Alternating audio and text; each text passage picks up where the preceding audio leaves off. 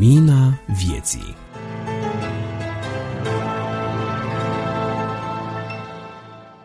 Bine v-am regăsit, dragii mei, la un nou număr al revistei Lumina Vieții.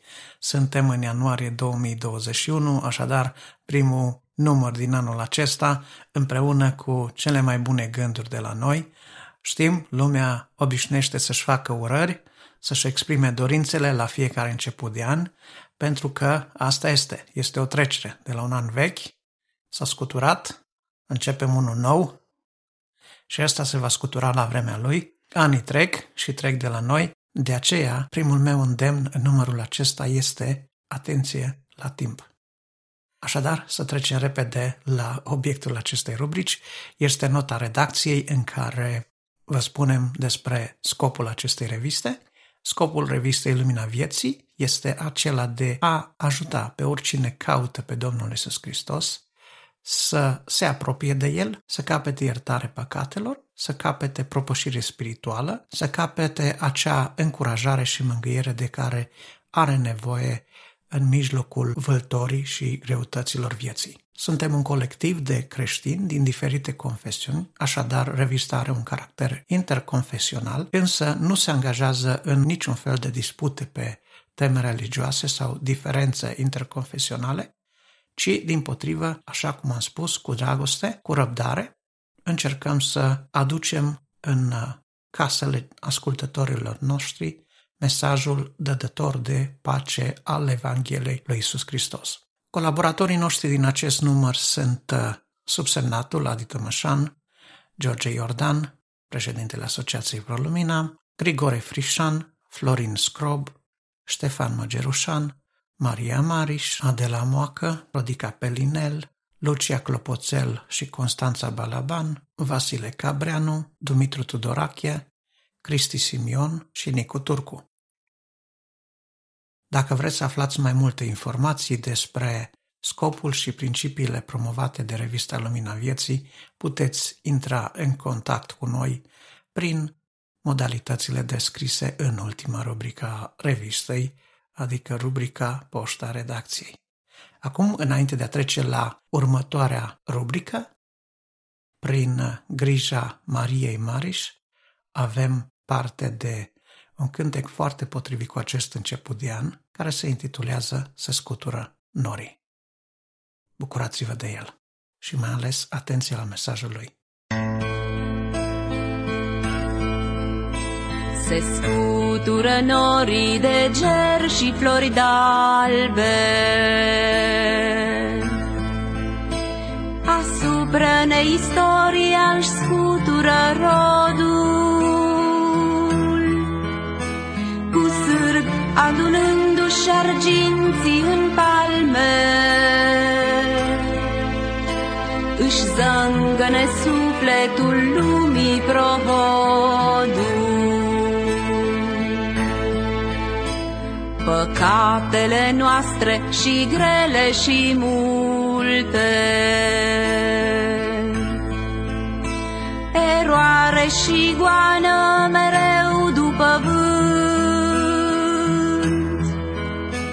Și n-avem ce scoate din cele trecute. Și n-avem un petec de cer pe pământ. Priviți, sângerează viitorul în zare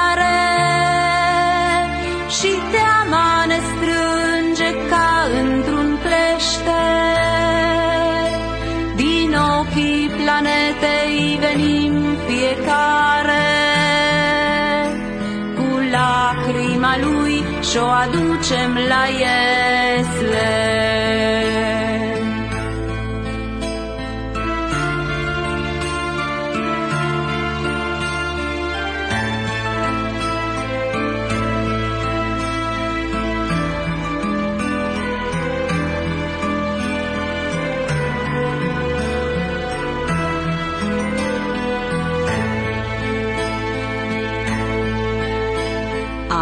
Aici ni se cântă de bună vestire Că iar pe Mesia Hristos l-am găsit. De ce am aflat trudă și nu fericire? Te îndură și spune-ne ce am greșit. Se naște copilul, Mesia se naște. Cu gândul cel bun și cu fapta cea bună. Dar cine îl iubește și cine îl cunoaște, ca piatră de preț și să-l pună în cunună.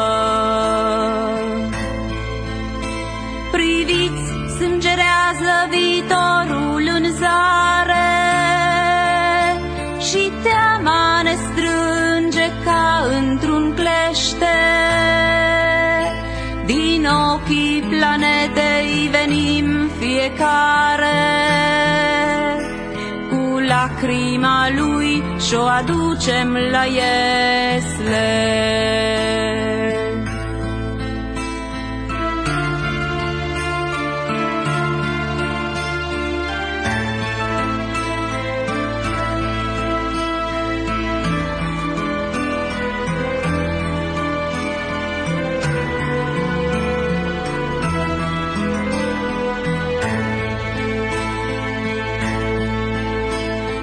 Trăiască Mesia, trăiască în vecie. Sfințească-se numele Lui mai departe. Ciopliții nu cruce, ci tron de domnie. Să nu mai ajungă dreptatea la moarte.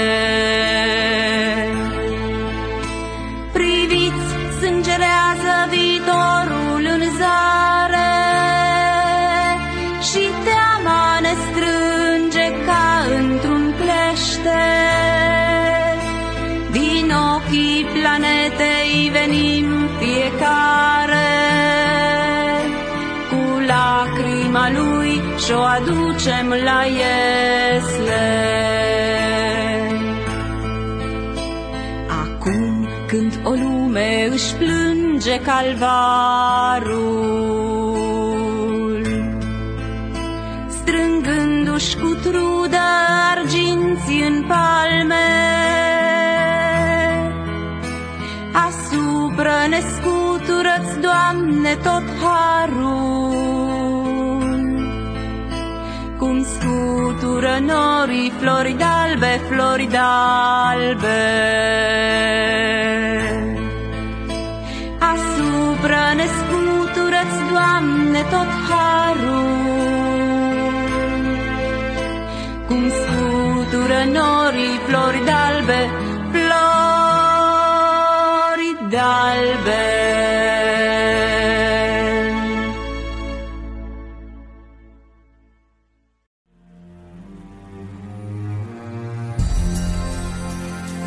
Editorial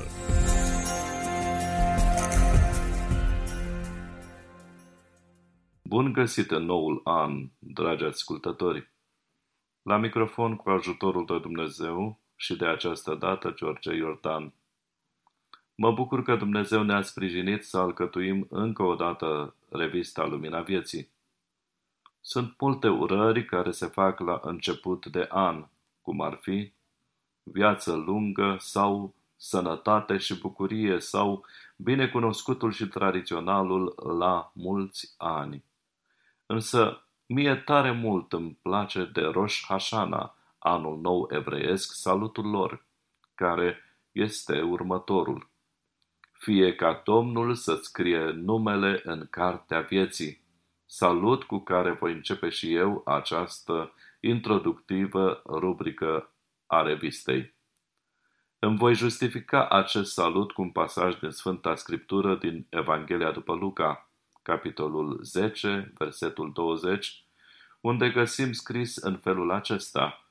Totuși, Să nu vă bucurați de faptul că duhurile vă sunt supuse, ci bucurați-vă că numele voastre sunt scrise în ceruri. Sigur, în pasajul citat mai sus, ucenicii vin dintr-o misiune cu satisfacția pe care orice om o are după ce reușește să îndeplinească lucrul pe care și l-a propus.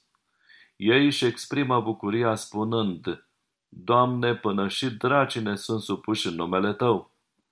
Domnul Isus dorește prin expresia bucurați-vă că numele vă sunt scrise în ceruri, să îi ridice pe ucenicii lui mai sus de emoții. Mântuitorul așează pe ucenicii de atunci, cât și pe noi din anul 2021, mai presus de palpabilul lui acum. El știe că lucrurile vremii sunt bucurii mărunte comparate cu a avea numele scris în ceruri, sau după cum spune urarea atât de profundă de Rosh Hashana, fie ca Domnul să scrie numele în cartea vieții. Mulți ani la cumpăna dintre ani, ca să folosesc o expresie destul de practicată, obișnuiam să-mi fac tot felul de agende spirituale, ca exemplu, să citesc Biblia de două ori în acest an sau să fac mai multe vizite bolnavilor sau să fiu mai blând, mai bun, să nu lipsesc de la biserică sau să construiesc ceva în plus la casa de vacanță sau conferință, etc. N-a fost ceva rău în agenda propusă ca și angajament, dar cât credeți că am reușit de fiecare dată? Știu că ați ghicit, de la puțin la foarte puțin, iar anul trecut cu privire la conferință, exemplu concludent, deloc. În colinde găsim multe urări, ca să vă fie casa casă sau să vă fie masa masă sau, după cum spune în Sorcova, tare ca piatra iute ca săgeata. Sunt frumoase și sunt convins că ați avut parte de astfel de urări, dacă mai puțin prin colindătorii de pe la uși, dat fiind împrejurările în care ne aflăm, datorită crizei din sănătate, măcar la radio sau alte mijloace media, ați putut auzi aceste urări. Totuși, doresc să reflectăm asupra acestei urări care socotiți că tocmai v-am făcut-o, anume ca numele voastre să fie scrise în cerul sau în cartea vieții după urarea evreiască. Ce s-a afla la baza acestei urări? Există o carte a vieții? Este menționată în Biblie această expresie sau aceste cuvinte? Da.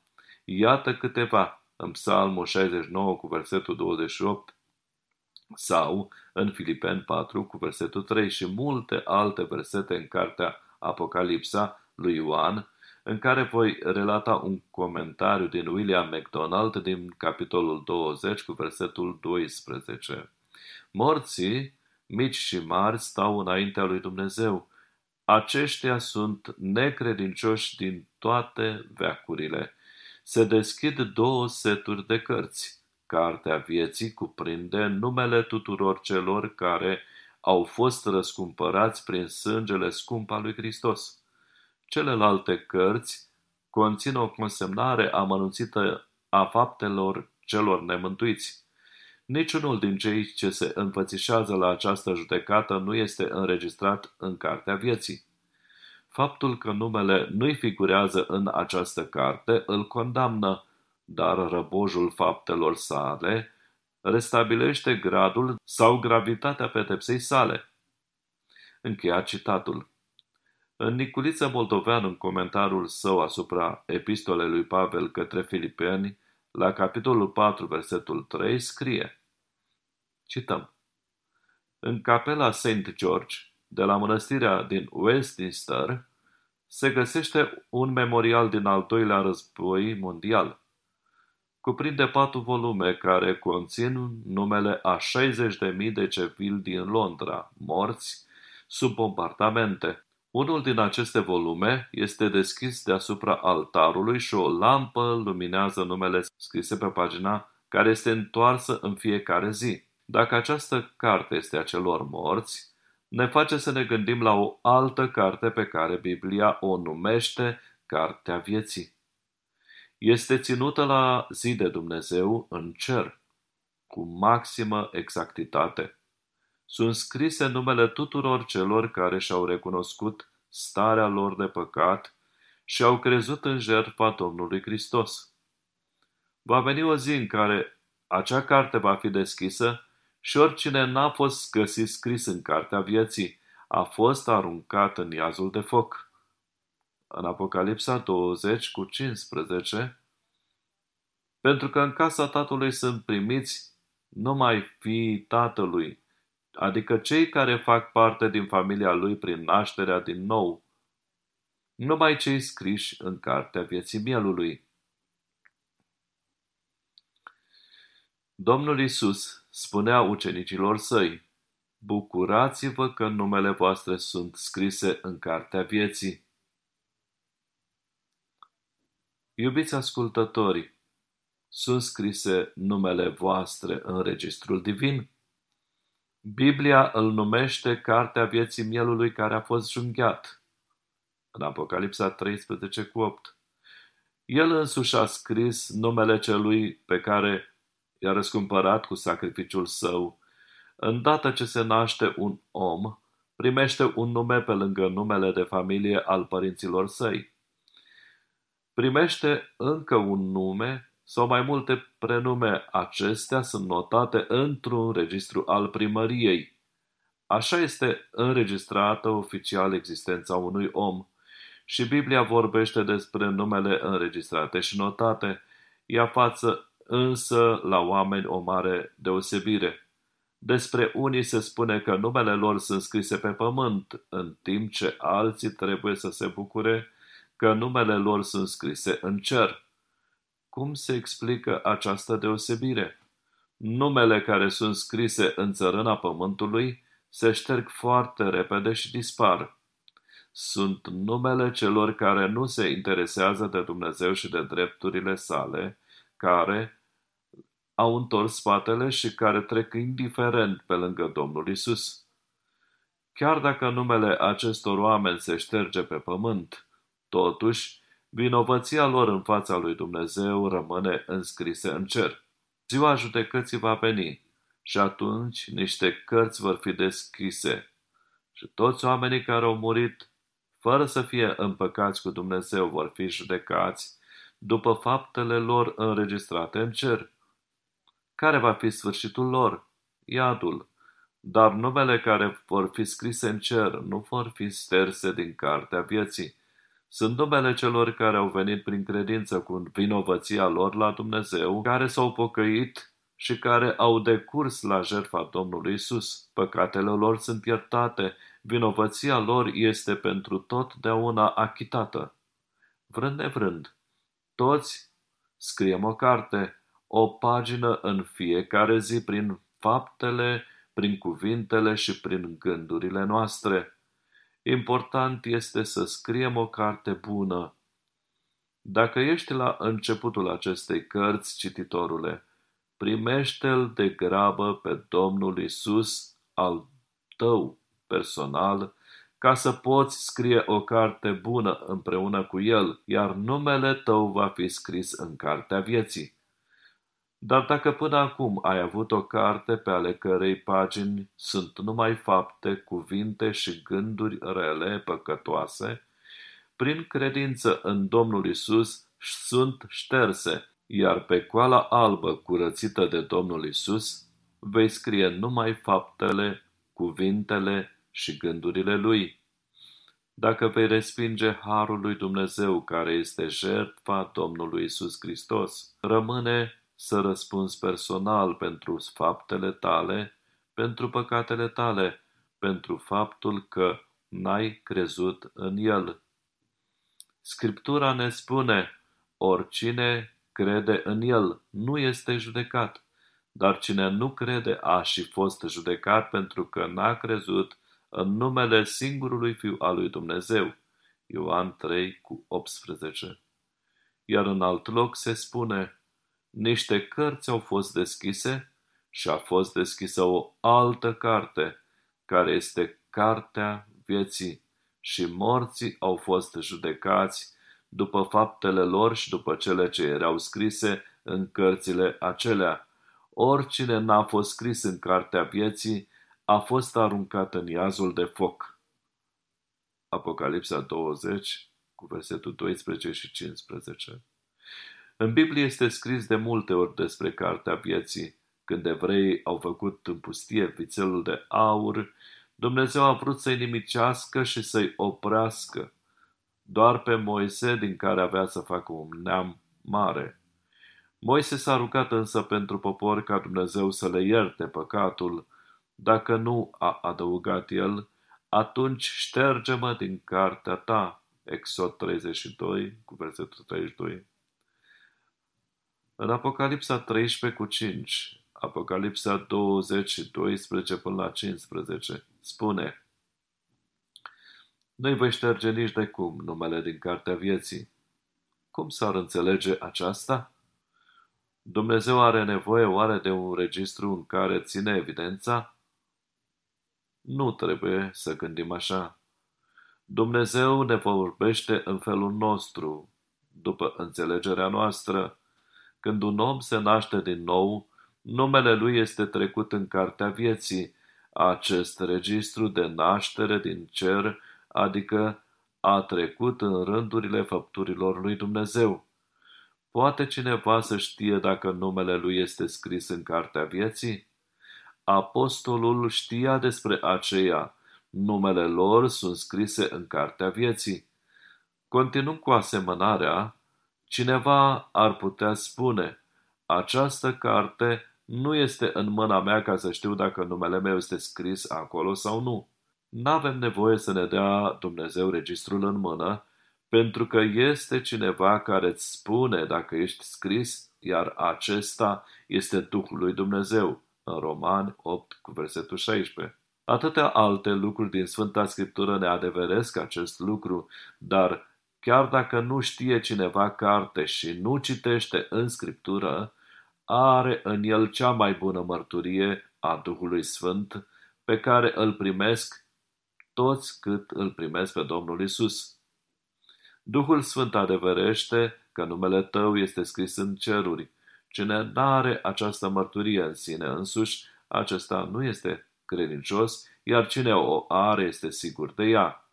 Unui astfel de om poate să-i spună toată lumea că nu este un copil al lui Dumnezeu. El n-ascultă de nimeni, căci știe în cine a crezut. Pe de altă parte, cuvântul lui Dumnezeu spune, dar tuturor celor ce l-au primit, adică celor ce cred în numele lui, le-a dat dreptul să se facă copii ai lui Dumnezeu. Ioan 1 cu versetul 12. E o siguranță care aduce multă pace și bucurie în suflet. Am încheiat citatul din Niculiță Moldovean. Dragii mei, acum la cumpăna dintre ani, mi-am format obiceiul acesta, să îngenunchez înaintea lui Dumnezeu în cămăruța mea și să-i mulțumesc lui Dumnezeu că pe 31 decembrie 1991, la ora 23 și 25, i-am spus lui Dumnezeu că nu mai vreau să continui viața fără El, l-am rugat să-mi dea putere asupra păcatului de orice fel și multe mai erau viciile care mă învinovățeau, ca de exemplu băutură în exces, fumatul, desfrâu de orice fel. Și de atunci viața mea a dobândit un alt sens, un scop nou, să pot trăi pentru Domnul meu care a murit pentru mine. Acum, bilanțul vieții anuale din 31 decembrie este simplu. Îi mulțumesc pentru ce m-a ajutat să fac și să mă rog pentru ca în fiecare moment din anul care urmează să fiu cu el prezent, în gândul, vorba și fapta mea, după cum am citat din comentariile lui Niculiță Moldovean. În concluzie, vă doresc voința de a avea numele dumneavoastră scrise în cartea vieții și un an binecuvântat.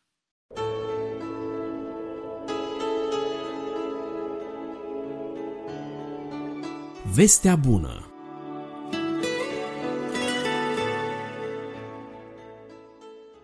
Ascultam întâmplarea unui frate păstor care trebuia să meargă să vestească Evanghelia într-o localitate mai îndepărtată, undeva pe lângă Dej, dacă bine mi-amintesc. Era ziua, așa, el s-a luat cu una cu alta și când se uită la ceas își dă seama că, de fapt, e cam târziu.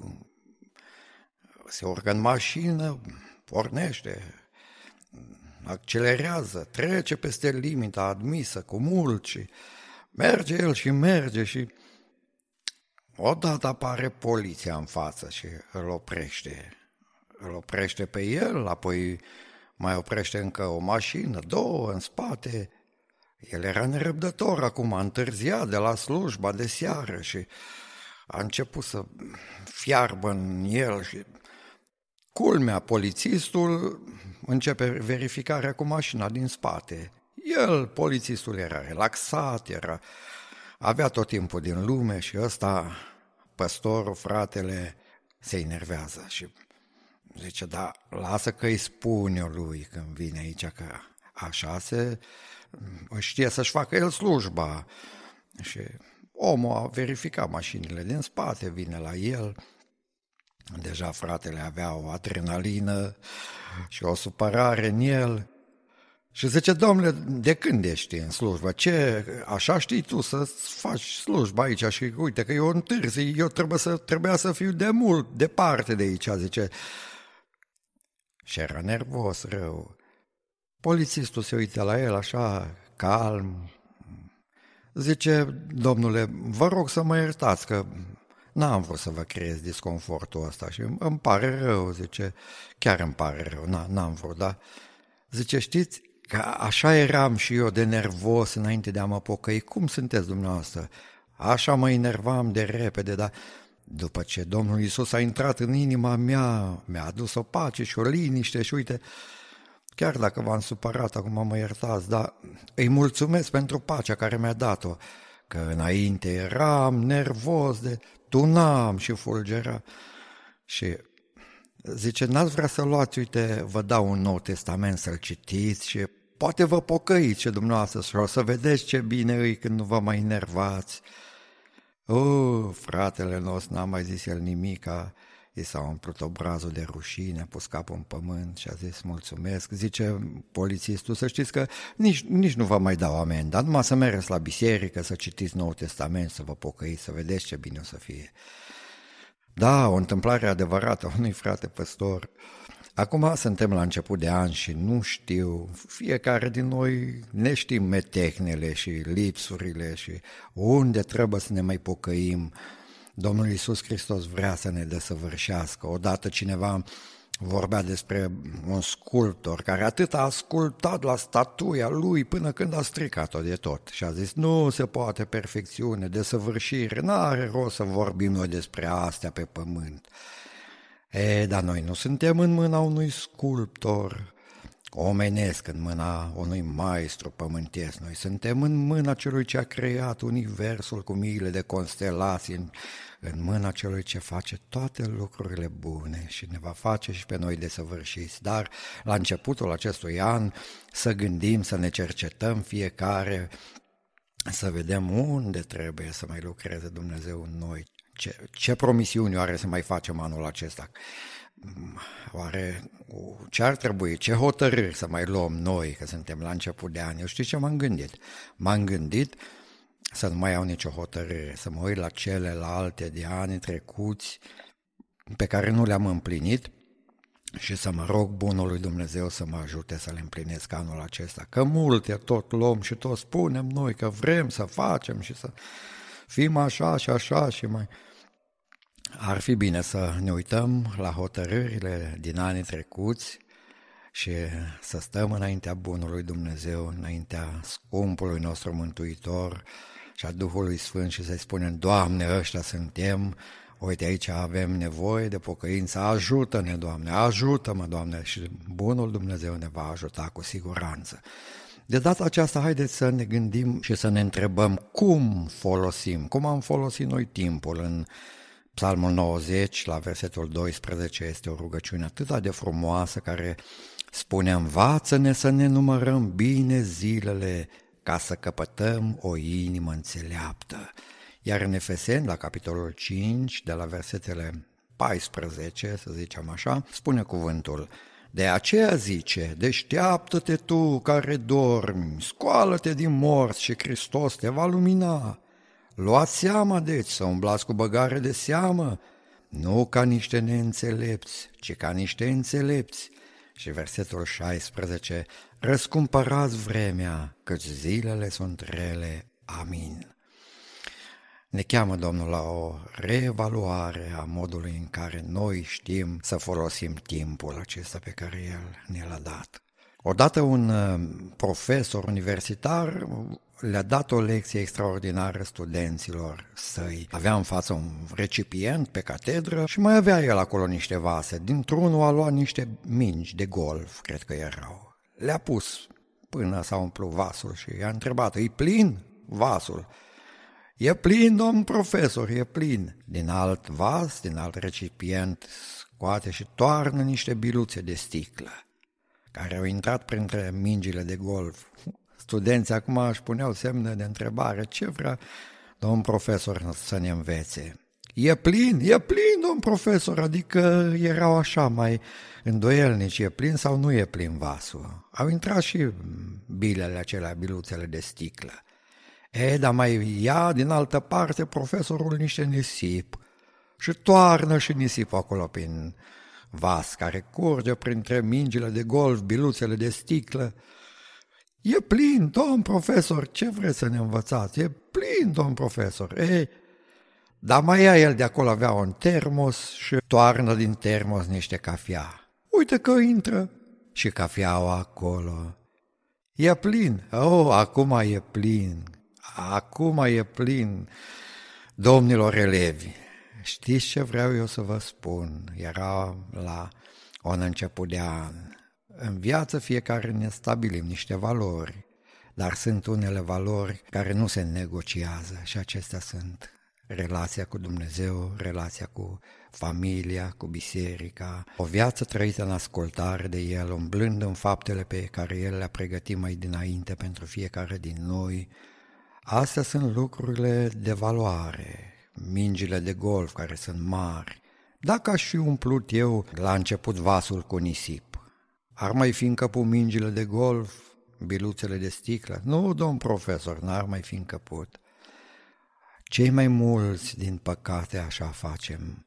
Ne umplem timpul cu lucruri mărunte și deșarte și când e vorba de relația cu Dumnezeu, când e vorba de relația cu familia, cu biserica, când e vorba de a asculta glasul lui Dumnezeu care ne trimite să umblăm în faptele pe care El le-a pregătit mai dinainte pentru noi, nu mai avem vreme.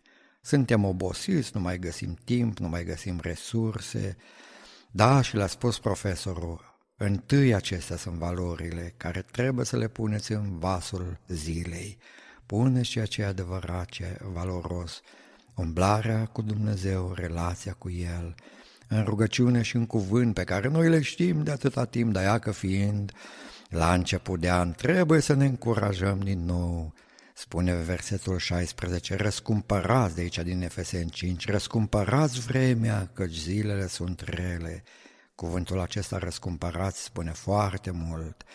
În vechime, când era vorba de răscumpărare, trebuia să cumpere din nou cineva ce a vândut persoana în nevoie, a răscumpăra, când Domnul Iisus Hristos a venit și ne-a răscumpărat de sub puterea întunericului și din mâna Domnului întunericului a plătit asta cu însăși viața lui un preț mare pentru răscumpărare. Oare ce să însemne cuvântul acesta, îndemnul acesta, răscumpărați vremea? Trăiți în așa fel încât și timpul pe care l-ați pierdut înainte să fie recuperat, să fie răscumpărat. Adică e o viață foarte disciplinată. Spunea un frate, zice, era planificat să meargă în Africa pentru două săptămâni. Zice, dacă m-aș fi dus eu acolo fără Aveam un desfășurător acolo cu planificare pentru fiecare zi, unde să predicăm, unde să ajutăm, unde să mergem, în ce localități. Dacă m-aș fi dus acolo și aș fi făcut așa de capul meu, cum N-ar mai fie și nimica. Trebuia totul după un plan, după o rânduială care era stabilită acolo de bordul de misiune și am respectat-o cu strictețe ca să fie eficiență, ca să fie binecuvântare și a fost. Răscumpărați vremea așadar, că zilele sunt rele. Doamne, ajută-ne să punem în vasul fiecare zile, în vasul vieții noastre, întâi lucrurile cu adevărat valoroase. Nu ne lăsa, Doamne, te rugăm mult de tot, nu ne lăsa să ne risipim viața și la sfârșit să spunem cum a spus Solomon, înțelept om de altfel Solomon, da? Nu știu ce s-a întâmplat, că la urmă a zis, o, deșertăciunea deșertăciunilor, nisip și deșert și zice, toate sunt deșertăciune. Mai întâi, Doamne, împărăția ta, mai întâi relația cu tine, mai întâi umblarea pe calea ta, în fiecare zi să punem preț pe asta, pe trăirea omului din lăuntru, pe creșterea omului nostru lăuntri, pe desăvârșire și apoi și celelalte lucruri mărunte, lucruri zilnice, lucruri care trebuie pentru trupul acesta. Bunul Dumnezeu ne va ajuta să le rânduim, să le împlinim. Este un nou an, un nou început și Domnul vrea să ne dea un nou impuls și o putere mare de a răscumpăra vremea, de a ne reevalua viața și cumva reașeza prioritățile, de a ne regândi valorile și atunci va fi minunat și binecuvântată viața și pentru noi și pentru alții. Bunul Dumnezeu să vă ajute pe dumneavoastră, pe mine, să ne numărăm, cum spunea psalmistul 90, psalm, cu 12, învață-ne să ne numărăm bine zilele ca să căpătăm o inimă înțeleaptă noi ne numărăm anii la mine dacă a ajutat Bunul Dumnezeu să fie 55 de ani și vreo jumătate, la dumneavoastră câți aveți fiecare. Bunul Dumnezeu ne știe număra și zilele și anii care ne-au mai rămas. El știe cât ne-a mai rămas. Cât mai trăim, cât ne va mai rândui El să trăim pe pământ. O, Doamne, ajută-ne să trăim în puterea Duhului, cum spune, atât îmi place mie Psalmul 84 acolo când spune, ei merg din putere în putere și se înfățișează înaintea lui Dumnezeu în Sion, când străbat aceștia valea plângerii o prefac într-un loc plin de izvoare și ploaia timpurie o acopere de binecuvântări. E mult necaz, e multă nenorocire, multă suferință, multă desnădejde, multă confuzie. E nevoie ca Biserica Domnului nostru Isus Hristos să se ridice dreaptă prin puterea Duhului, să lumineze, să spună un cuvânt al lui Dumnezeu, un cuvânt al speranței și al nădejdei și al binecuvântării și al mântuirii. El să vă ajute pe dumneavoastră și pe mine la lucrul acesta. Amin.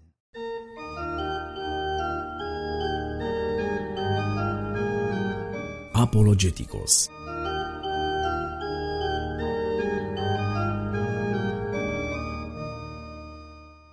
Din seria de martiri ai credinței care și-au dat viața pentru principiile lor creștine, îl prezentăm astăzi pe Thomas Kramer. El a fost uh, un uh, preot, a fost un învățat, a fost un om de stat, de asemenea, pe vremea lui Henry al VIII-lea, în timpul uh, începutului reformei lui Luther în Germania, dar care a fost de asemenea și perioada în care Biserica Anglicană începuse să se formeze, urmând uh, în mare parte ritul protestant.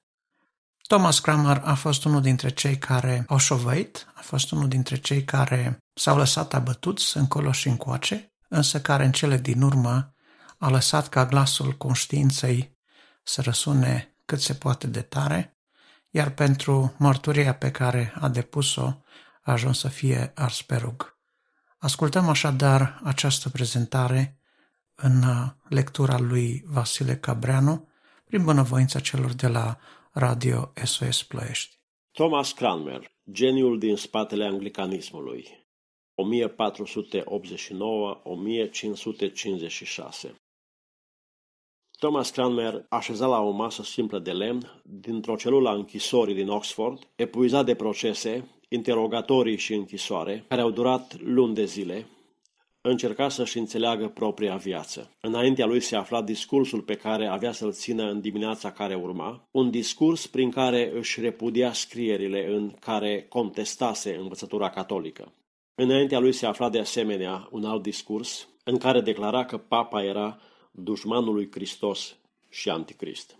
Cranmer a fost adesea acuzat de indecizie și chiar de ipocrizie, însă decizia pe care avea să o ia a doua zi, dar și cea mai renumită și mai cunoscută dintre cărțile sale Book of Common Prayer, avea să rezolve dilema atitudinii sale reale față de reformă. Thomas Cranmer s-a născut cu 66 de ani în urmă la Alsacton, în Nottinghamshire. Își făcuse studiile la Cambridge, devenise membru al Jesus College în 1510 și fusese ordinat preot.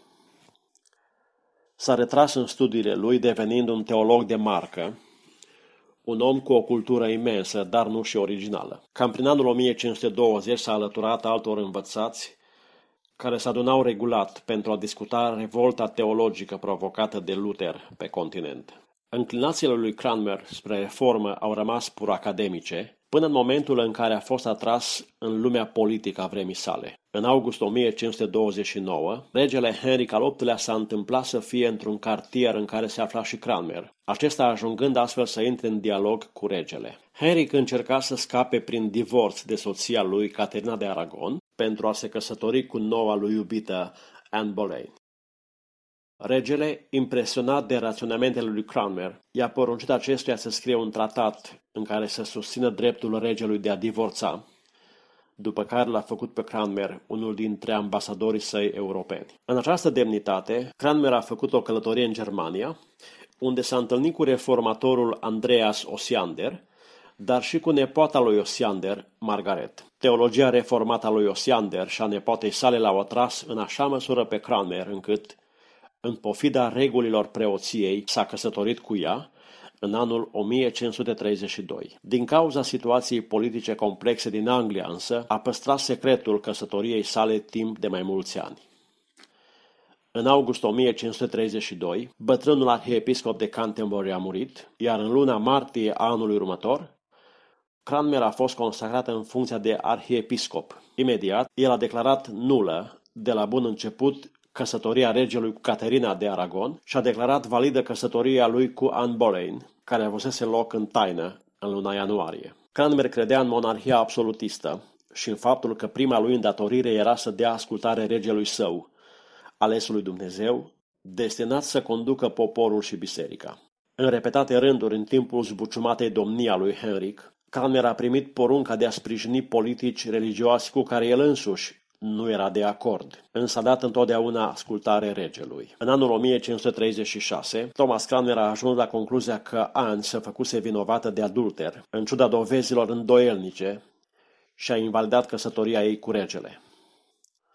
În 1540, el a afirmat că potențiala căsătorie a regelui cu Anne de Cleves era legitim. Iar șase luni mai târziu, când regele a căutat să divorțeze de ea, Cranmer a aprobat și lucrul acesta, invocând faptul că, încă de la început, căsătoria fusese nelegitimă. Totuși, Thomas Cranmer nu era la cheul regelui. În repetate rânduri, Cranmer a fost singurul dintre toți sfednicii lui Henric care a pledat înaintea regelui pentru viața celor care perdeau bunăvoința monarhului, cum au fost Sir Thomas Morus, Anne Boleyn și Thomas Cromwell. S-a exprimat public împotriva celor șase articole ale lui Henric menite să tragă înapoi țara în direcția catolicismului. În momentul în care cele șase articole au fost aprobate de Parlament însă, el s-a alăturat politicilor promovate de rege. Henric a ținut partea lui Cranmer atunci când întregile de la curte îi amenințau arhiepiscopatul și chiar viața. Iar pe patul de moarte, Henric tot pe Cranmer l-a chemat. În anul 1547, când a urcat pe tron regele Eduard al VI-lea, a venit și vremea lui Cranmer. Tutorele tânărului rege Edward Seymour, duce de Somerset și succesorul său, ducele de Northumberland, a început să transforme Biserica Angliei într-o biserică protestantă adevărată. Cranmer și-a asumat rolul central în privința problemelor doctrinare. În 1547 el a publicat lucrarea Book of Homilies, adică o carte de predici, care cerea clerului să țină predici care să susțină doctrina reformată. în 1549, el a scris prima versiune a lucrării Book of Common Prayer, care propunea doar un protestantism moderat, după care în 1552 a urmat a doua versiune cu o tentă protestantă mai clară. De asemenea, Thomas Cranmer a scris și cele 42 de articole în 1553, un set de afirmații doctrinare care a împins Biserica Angliei și mai departe într-o direcție reformată calvină. Aceste documente au jucat un rol esențial în procesul de formare a anglicanismului, iar Book of Common Prayer, deși a fost revizuită de-a lungul anilor, păstrează până azi amprenta lui Cranmer și este folosită de milioane de anglicani pretutindeni în lume. Book of Common Prayer conține unele dintre cele mai cunoscute rugăciuni ale creștinătății, printre care următoarea. Citez. Doamne, binecuvântat, Tu care ai făcut ca toate scripturile sfinte să fie scrise pentru învățătura noastră, fă să le auzim, să le citim, să le însemnăm, să le învățăm și să le digerăm în lăuntrul nostru, ca prin răbdarea și mângâierea Sfântului Tău cuvânt să putem îmbrățișa și pentru totdeauna să ținem strâns nădejdea sfântă a vieții veșnice, pe care ne-a dat-o în Mântuitorul nostru, Isus Hristos. Amin. Închei citatul. După ce Eduard al VI a murit în anul 1553, Cranmer a sprijinit-o pe Lady Jane Grey, care era protestantă, nepoata regelui Henric al VIII-lea, pentru a deveni noua suverană. Lady Jane va fi însă detronată după numai 9 zile, în Londra, intrând triumfal Maria, figa lui Henric și a Caterinei de Aragon, care era profund devotată catolicismului. Parlamentul a respins imediat actele introduse de Henric al VIII-lea și de Eduard al VI-lea și a reintrodus legile împotriva ereziei. Guvernul condus de Maria a inițiat o campanie susținută împotriva protestanților. Thomas Cranmer a fost acuzat de trădare și închis în noiembrie 1553. După ce a petrecut aproape doi ani în închisoare, Cranmer a fost supus unui proces îndelungat și obositor. Verdictul stabilit dinainte a fost pronunțat în februarie 1556 și în cadrul unei ceremonii atent gândite pentru a-l umili, Cranmer a fost destituit din funcția sa de episcop și de preot după care a fost dat pentru a fi ars pe rug. Thomas Cranmer, obosit și deprimat, sperând că va putea scăpa de rug, s-a lăsat convins să se supună unui suveran catolic și să repudieze reforma. A semnat un document în care spunea, citez, Mărturisesc și cred în una sfântă și catolică biserică vizibilă, recunosc drept suprem conducător al ei pe pământ pe episcopul Romei, papă și vicar al lui Hristos, căruia toți credincioșii au datoria să se supună. Închei citatul. Cu toate acestea, guvernul și-a păstrat convingerea că Thomas Cranmer trebuia pedepsit pentru tulburarea pe care o provocase. Așadar, el urma totuși să fie ars pe rug, dar numai după ce va mai mărturisi încă o dată credința lui catolică. În ziua execuției, Cranmer a fost dus într-o biserică, iar când a venit rândul să vorbească, a scos un petec de hârtie și a început să citească.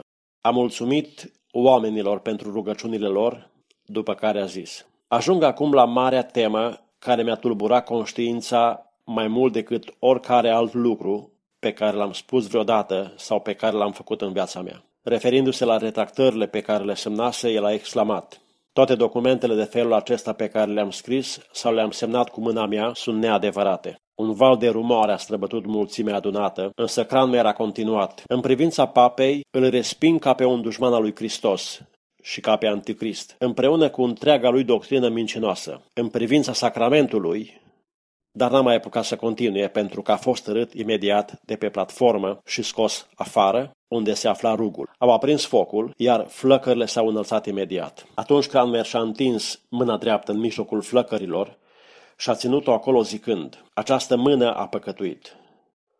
Nu a retras-o decât o singură dată, ca să-și șteargă fața, după care a întins-o înapoi și a ținut-o acolo până a devenit un ciot. El a murit rugându-se astfel, Doamne Iisuse, primește Duhul meu. După doi ani, pe tronul Angliei a urcat Elisabeta I, care a întors biserica înapoi spre protestantism, revizuind cele 42 articole ale lui Cranmer și reducându-le la 39 și adoptând lucrarea lui Book of Common Prayer ca ghid pentru închinare. Astăzi, Anglicanismul reprezintă forma de credință a peste 51 de milioane de oameni din lumea întreagă. Lapte și bucate tare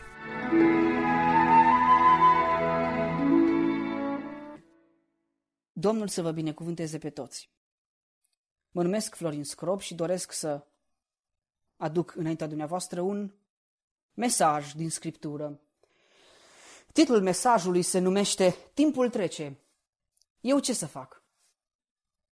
Observăm că timpul trece. În curând se va termina anul 2020 și vom intra în anul 2021. Și ne punem întrebarea aceasta, cum am valorificat timpul și cum îl valorificăm pe cel care va fi, iar pe cel care a trecut, cum ni l-am petrecut? Pasajul din Scriptură din care voi citi se găsește în Psalmul 103, de la versetele 14 la 16. Să ascultăm cuvântul Domnului. Căci El știe din ce suntem făcuți își aduce aminte că suntem țărână. Omul, zilele lui sunt ca iarba și înflorește ca floarea de pe câmp. Când trece un vânt peste ea, nu mai este și locul pe care îl cuprindea nu mai cunoaște. Amin. Trăim așadar sfârșitul anului 2020 și vom experimenta începutul anului 2021. Timpul trece, noi ca oameni suntem foarte trecători. Ca și iarba de pe câmp. Azi suntem, mâine nu mai suntem. Dar trebuie să înțelegem un lucru. Că acest timp care trece se poate valorifica și poate fi, poate fi valorificat foarte frumos. Condiția însă este să dorim să-l valorificăm. Așadar, timpul trece. Eu ce să fac? Cum să ne valorificăm timpul? Cum să petrecem cât mai bine un timp de calitate? Pentru că ne gândim, timpul trece, eu, trec și eu. Unor ne punem întrebarea, oare ce am făcut în viața aceasta? Am făcut ceva? Unor ne punem întrebarea, dar ce pot eu să fac? Cum pot eu să, pot eu să-mi valorific timpul? Oare chiar pot lucrul acesta? Da, răspunsul este că da, putem să-l valorificăm. Și Scriptura ne îndeamnă la aceasta, ne învață cum să valorificăm timpul. În primul rând, noi trebuie să strângem cuvântul Domnului în inimile noastre. Trebuie să avem dorința aceasta, să citim din cuvânt, să adunăm cuvântul Domnului în inimile noastre. Poate cineva va întreba, dar de ce este nevoie de lucrul acesta? Răspunsul îl găsim în Psalmul 119, cu versetul 11, unde cuvântul Domnului spune astfel. Strâng cuvântul tău în inima mea ca să nu păcătuiesc împotriva ta. Așadar, primul lucru pe care trebuie să-l facem pentru a valorifica timpul este să strângem cuvântul Domnului în inimile noastre, să strângem cuvântul Domnului în sufletele noastre și în mințile noastre. De ce? Pentru a nu păcătui împotriva Domnului. Și astfel, strângând cuvântul Domnului în inimile noastre, putem să ne și formăm principii corecte, principii clare și suntem feriți de foarte multe necazuri și ispite. Doresc să împărtășesc cu voi o experiență și anume cât timp am citit din cuvântul Domnului, cât timp am fost, am fost în școală, am fost plecat și nu doar plecat, și cât timp, cât timp am fost acasă și cât timp am citit din cuvântul Domnului, mi-a folosit foarte mult, deoarece am fost ferit de o grămadă de necazuri și ispite. Și am putut să-mi formez astfel principii clare și corecte, principii de viață. Așadar, un prim gând pe care l-am pentru voi este să strângem cuvântul Domnului și astfel vom fi scutiți de multe necazuri. Un al doilea principiu pe care îl am din partea Domnului este acesta să nu ne depărtăm de cuvântul Domnului, ci să cugetăm la el zi și noapte și să-l ținem în inimile noastre. Iosua, în cartea Iosua, capitolul 1, versetul 8, Domnul îi vorbește lui Iosua și spune astfel, cuvântul Domnului ne spune în Iosua, capitolul 1, versetul 8, Cartea aceasta a legii să nu se depărteze de gura ta, cugetă asupra ei zi și noapte, căutând să faci tot ce este scris în ea, căci atunci vei zbândi în toate lucrările tale și atunci vei lucra cu înțelepciune. Dumnezeu îl îndeamnă pe Iosua să țină cuvântul Domnului, să se țină de cuvântul Domnului, să cugete zi și noapte la el. Așadar, timpul trece. Eu ce să fac? să țin de cuvântul Domnului, să, să mă țin de el, să cuget la el, să nu se depărteze cartea legii de, de gura mea și nici de mintea mea, ci să cuget la cuvântul Domnului zi și noapte, să vorbesc din cuvântul Domnului și să-și împlinesc. Spune în cuvântul Domnului, căutând să faci tot ce este scris în ea. Da? Căutând să faci tot ce este scris în ea. Căci atunci vei izbândi în toate lucrările tale și atunci vei lucra cu înțelepciune. Vrem să fim înțelepți? Vrem să ne valorificăm timpul cu înțelepciune? Atunci cartea legii să nu se depărteze de noi. Un al treilea principiu pe care l-am pentru voi l-am intitulat să ne lăsăm transformați, să ne maturizăm.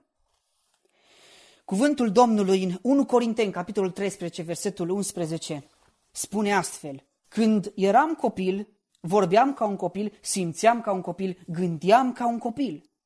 Când m-am făcut-o mare, am lepădat ce era copilăresc. Trăim anii vieții noastre pe pământ. Și observăm că ei trec. Dar, din păcate, mulți oameni, și poate și noi câteodată, nu ne lăsăm să ne maturizăm, nu ne lăsăm la îndemâna lui Dumnezeu.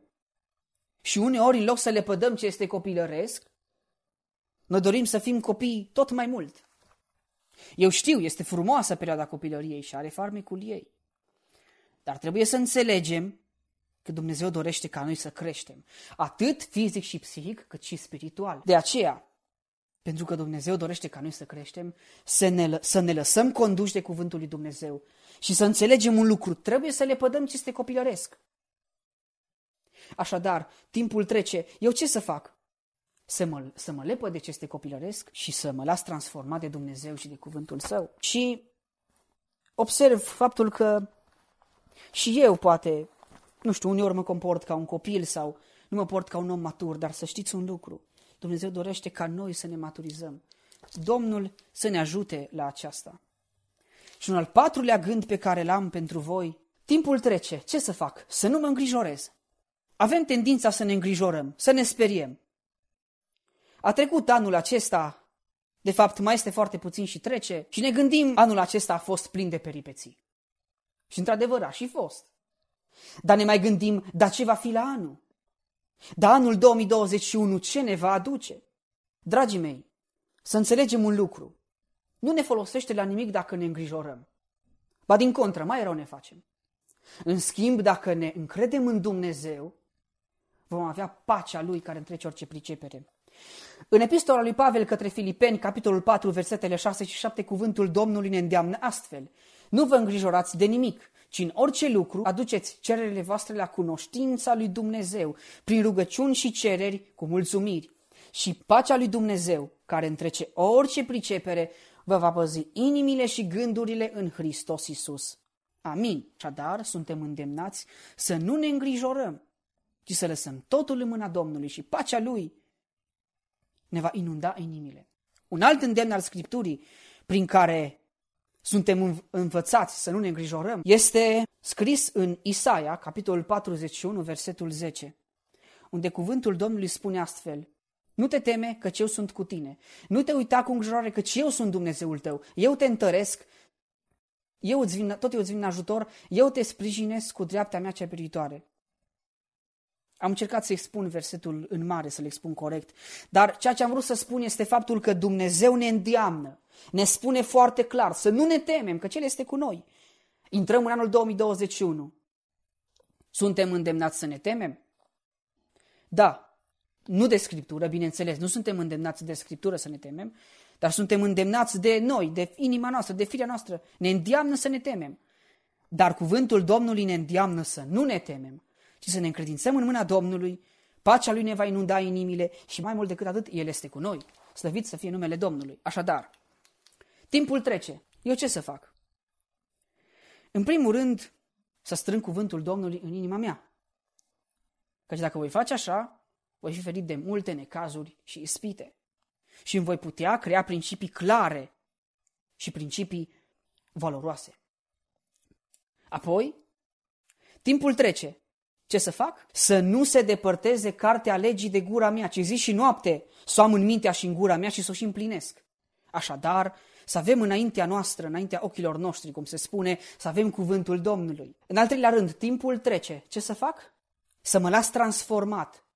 Să las pe Duhul Domnului să lucreze în viața mea și să mă transforme, să mă maturizeze El. Și eu să-mi doresc lucrul acesta, să mă depărteze ce este copilăresc și să gândesc matur. Pentru că Dumnezeu dorește lucrul acesta, așadar să ni-l dorim și noi. Și al patrulea gând, al patrulea lucru, ce să fac? Timpul trece. Eu ce să fac? Să nu mă îngrijorez, ci să mă încred în Dumnezeu, gândindu-mă că El este cu mine, pacea lui întrece orice pricepere, ba mai mult decât atât, El, El este cu mine și mă poartă în carul său de biruință. Domnul să vă binecuvânteze pe toți și să vă poarte în carul său de biruință. Și anul acesta care va veni, să ne facă să conștientizăm faptul că El este cu noi și că nu avem de ce să ne temem. Domnul să ne binecuvânteze pe toți și să ne poarte în carul său de biruință. Amin. Profunzimi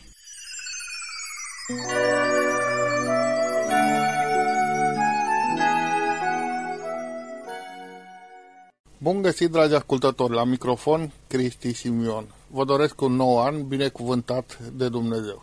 La rubrica Profunzim avem o poezie, An nou, de Traian Dorz, recitată de Marius Motora, și clipa de adevăr. Dumitru Tudorache este cel care ne va încânta cu această meditație. Haideți să ascultăm.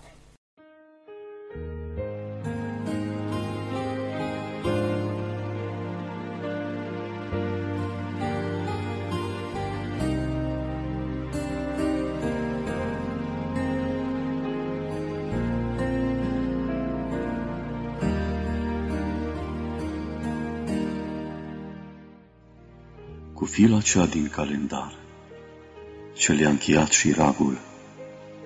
S-a dus un an și altul iar ne trece astăzi pragul. O, dacă vrei al tău amar să-l schimbi în bucurie, pe-al vieții tale calendar, azi pe Iisus tu-l scrie și pune-ți gând să întreb mereu de el în rugăciune. Ce-ai face tu în locul meu și fă ce crezi că ar spune. Când blândul său cuvânt ți-ar sta în suflet și pe limbă, vedea vei tu cum viața ta, prea fericit, se schimbă. Del vei primi sfătuitor, prieten de-l vei cere. În greu, el fi v-ați ajutor, în chinuri, mângâiere. Ce fericiți ți-ar fi așa și zilele și anii. N-ai vrea să-l schimbi, de-ar fi să-ți dea tot aurul, toți banii.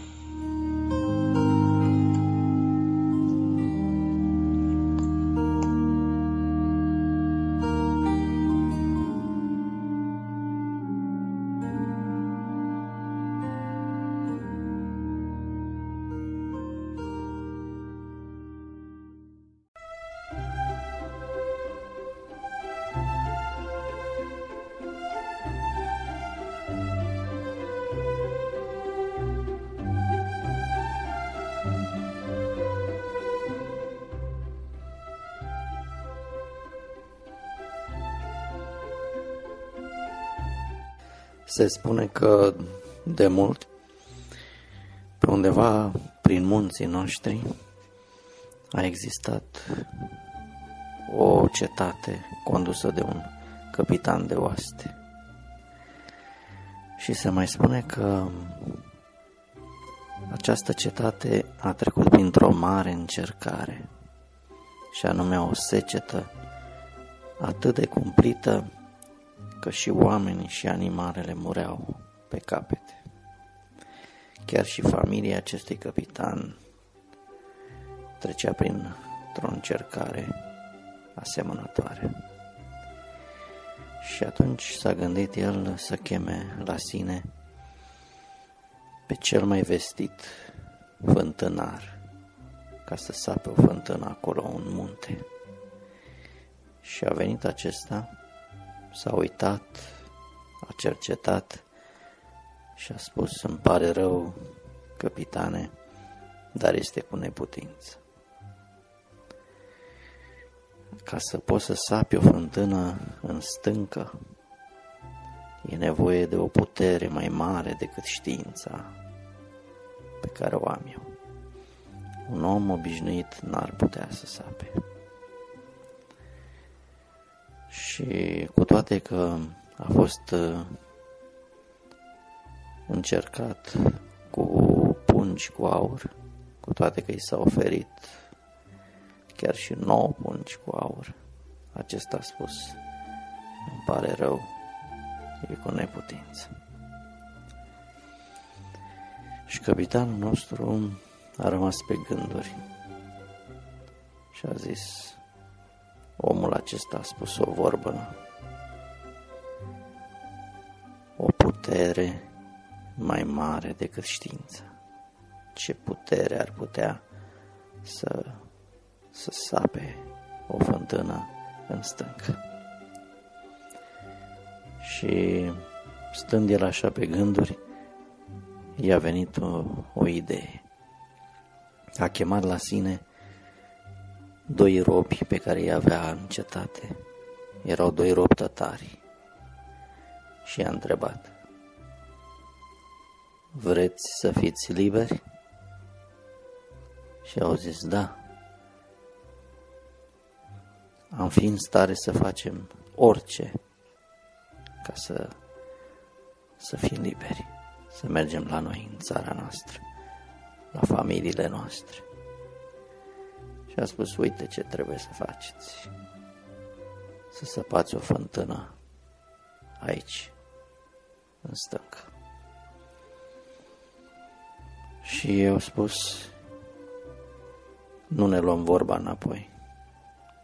Și cu mâinile aproape goale, cu o daltă și cu un ciocan, au început să sape. Toți cei din jur îi compătimeau, fiindcă se gândeau că n-au cum să facă lucrul acesta. Dar ei continuau să sape cu îndrăjire și au săpat și au săpat și în câteva săptămâni au dat de apă, au dat de izvor. Și m-am gândit că și noi, astăzi, avem la îndemână o putere mai mare decât știința. O putere care este la îndemâna noastră. Nu e nevoie decât de un singur lucru. Să o cerem de la Dumnezeu. Și această putere care poate muta munții, care poate da la o parte orice obstacol, este credința. Așa cum spune Scriptura, Dumnezeu este dispus să ne dea la fiecare atât credința cât și înfăptuirea.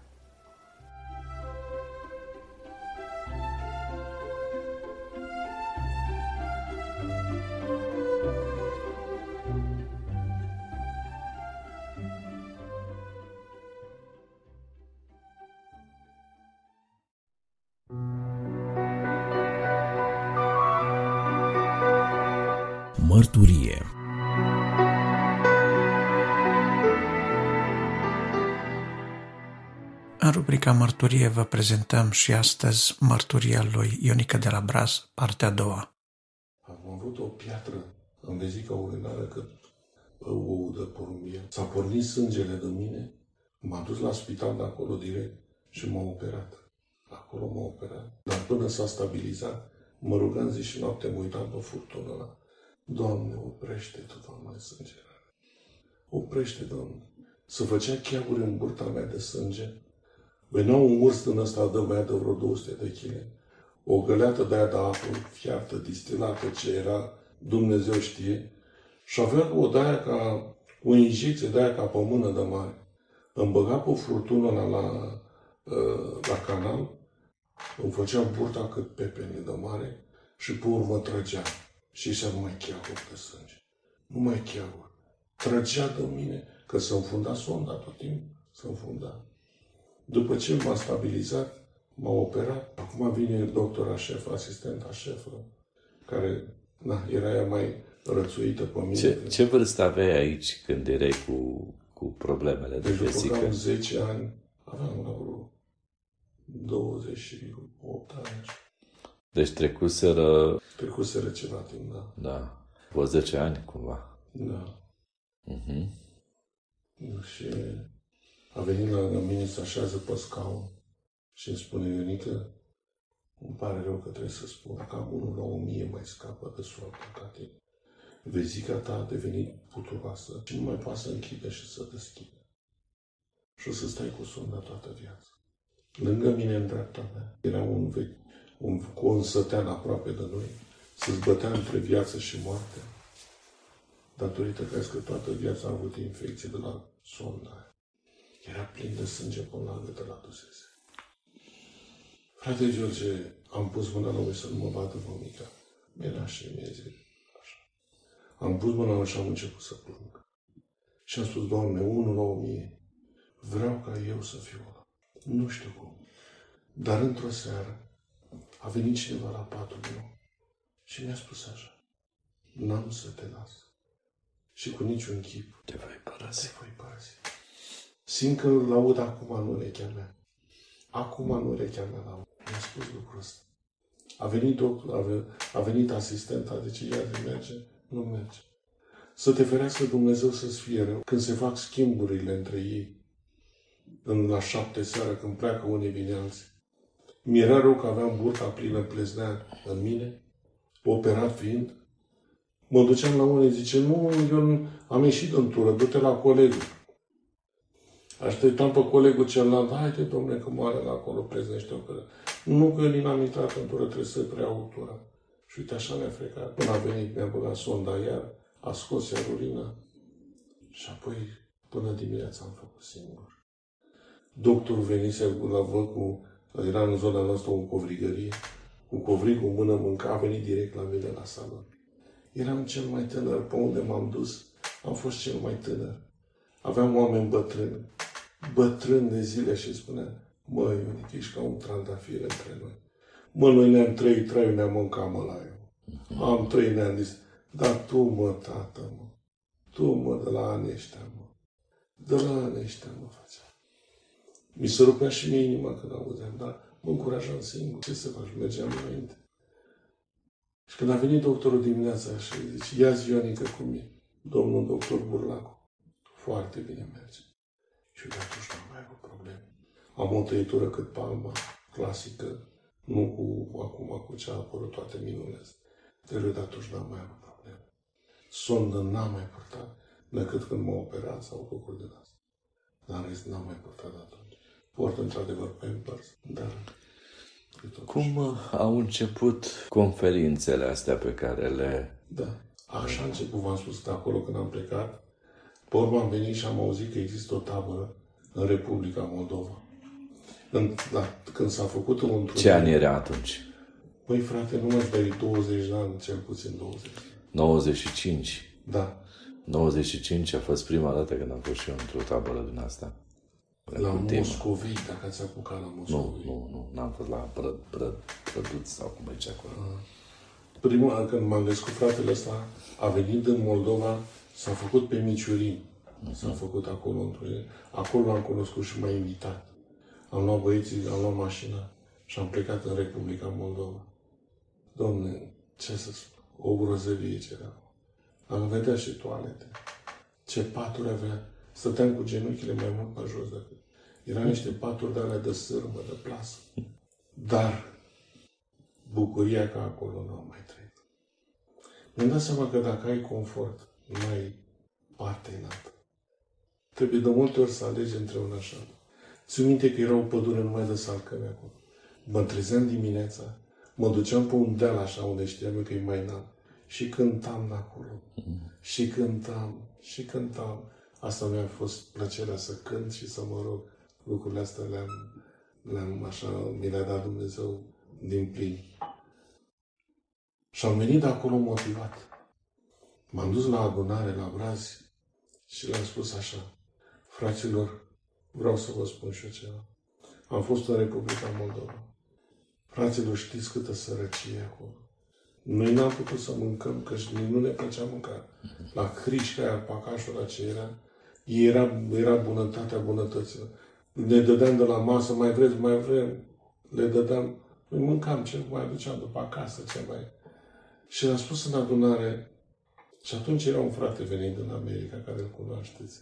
Era fratele Valdi. Și a spus fraților, vreau să începem și la noi să facem aici ceva. Nu tabără, dar măcar întruniri, care le mai făcea fratele Peter cu fratele Valdi, dar le făcea o dată pe an. Ce să te hrănești, te cunoști o dată pe an? O dată pe an. Și acum fratele a întrebat, zice, te ajută fratele Peter? Și a spus, nu, frate Valdi. Vreau să ne învățăm și noi, să băgăm și noi mâna în buzunar. Și le-am spus o pildă așa, care începuse să vină americani și la noi în țară. Ai văzut? Predica cu mâna în buzunar. Ai văzut? Predica cu... să ruga cu mâinile în buzunar. Și acum cineva a fost deștept și a, a făcut lucrul ăsta așa în fel să înțeleagă că a venit vremea să ne rugăm și noi cu mâinile în buzunar. Aha, da. Să mai scoată. Da. Ceva după acolo. Zic că noi toți stăm cu mâinile pe sus, Doamne, dă și americanii când vin, Doamne, pe cine să mai ajut? Cu mâine în buzunare, fraților. Păi, frate, și a început Dumnezeu să deschidă uși peste uși. Uși pește. Am fost odată la Streșnic, mi-a dat o lecție frumoasă. Când m-am dus, zice, zic, frate, vreau să viu și eu cu bolnavi aici. Da, eu nică vreau. Câți vii, ce bani ai nevoie, ce asta, asta, asta. M-a prins așa de nepregătit, zice, te duci acasă. Îți înveți lecția, vii cu lecția făcută și pe urmă vii și faci întreabă. Adică, îmi spui câți bani de transport, ce mașini, ce mâncare, ce... Deci mie, mie le pui frumos, mi-ai dat lista și eu mă ocup de tot în adunare. Așa am făcut și atunci m-am învățat lucrul ăsta. A fost un dujic care are ceva pe mine, nu vrea să fac. Nu, dar e o biserică mare, așa funcționează. E una e când 10 inci, alta e când 200-300 de inci. Și de atunci am mers în toată prafă, pe Buzău, peste tot. Și a venit vremea să zic pentru tabără să facem. Și am început să mă rog. Am început să plâng la un moment dat că am zis, Doamne, uite, eu cu prietenul ăsta meu, cu Cornel, spune Biblia că dacă doi sau trei se unesc, se unesc să ceară un lucru, le va fi dat. Cornel își vrea cal cu căruț. El e fermierul, el e prietenul meu fermier.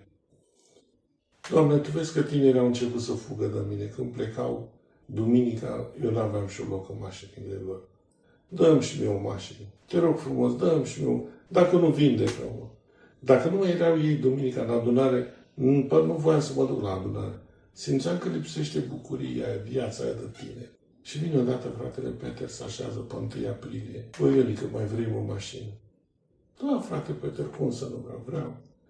Băi, cineva, unul neamț, a donat-o la orfelinatul din Burlac.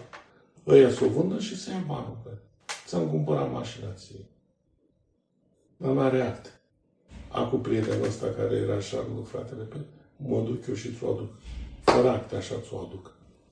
Deci știu eu cum fac să-l conduc. Și s-a dus, băi, frate, la burla și a adus-o așa. Deci am mers numai după fiecare mașină. Cum vedeam, mă piteam după câte una. Și a adus mașina acasă. O frumusețe, frate, de mașină.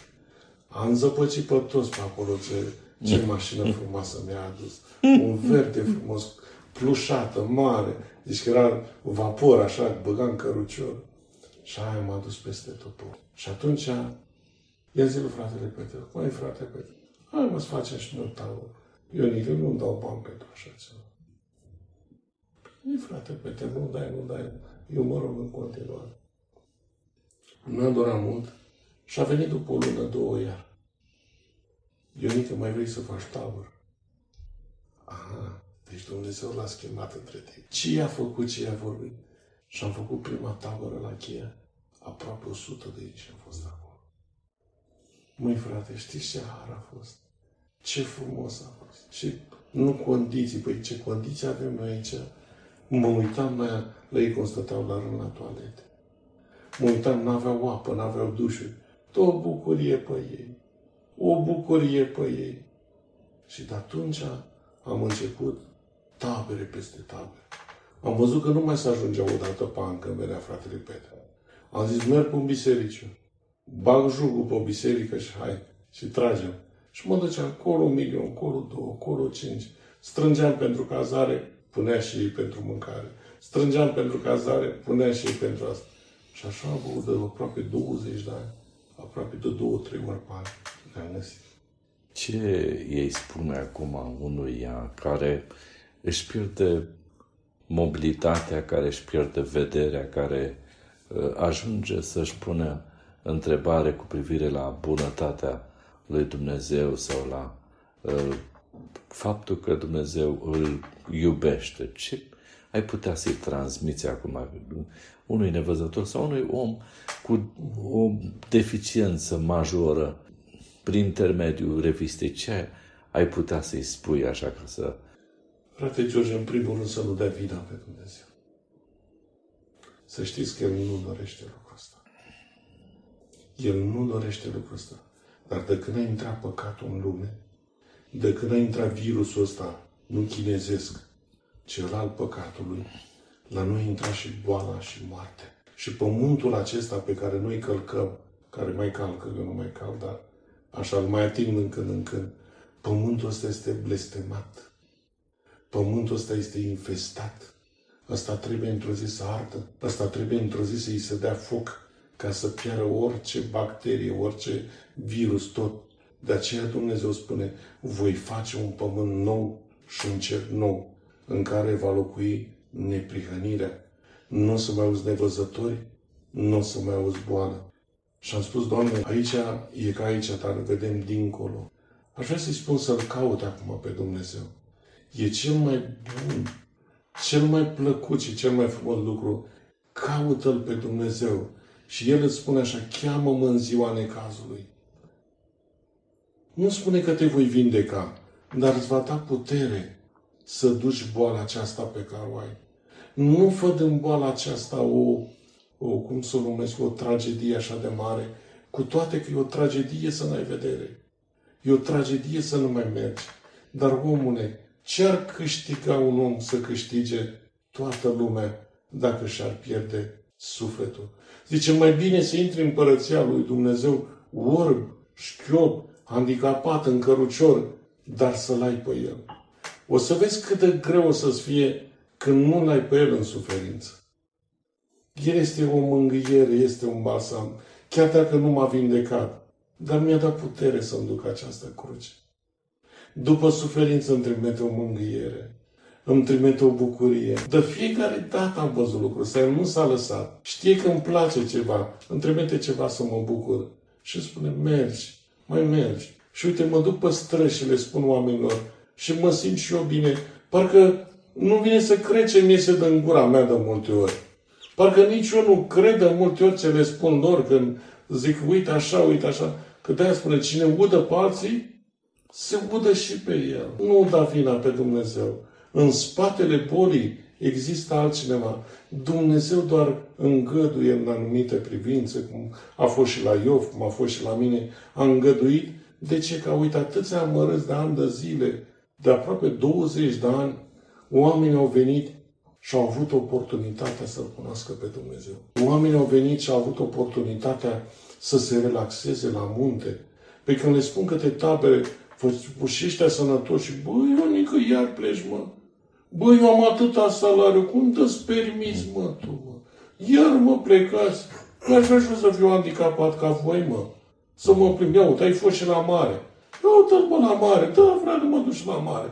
La munte, am fost și la munte. Am văzut și atâtea țări, m-am bucurat și de lucrul ăsta. Așa cum am putut, dar nu am lăsat garda jos. Nu ceda. Dacă cedezi, ești o pradă ușoară a altor boli. Intri în depresie, intri în nemulțumire și duhurile astea greu mai scap de ele. Oameni buni, aș striga în gura mare și va spune, caută-L pe Dumnezeu.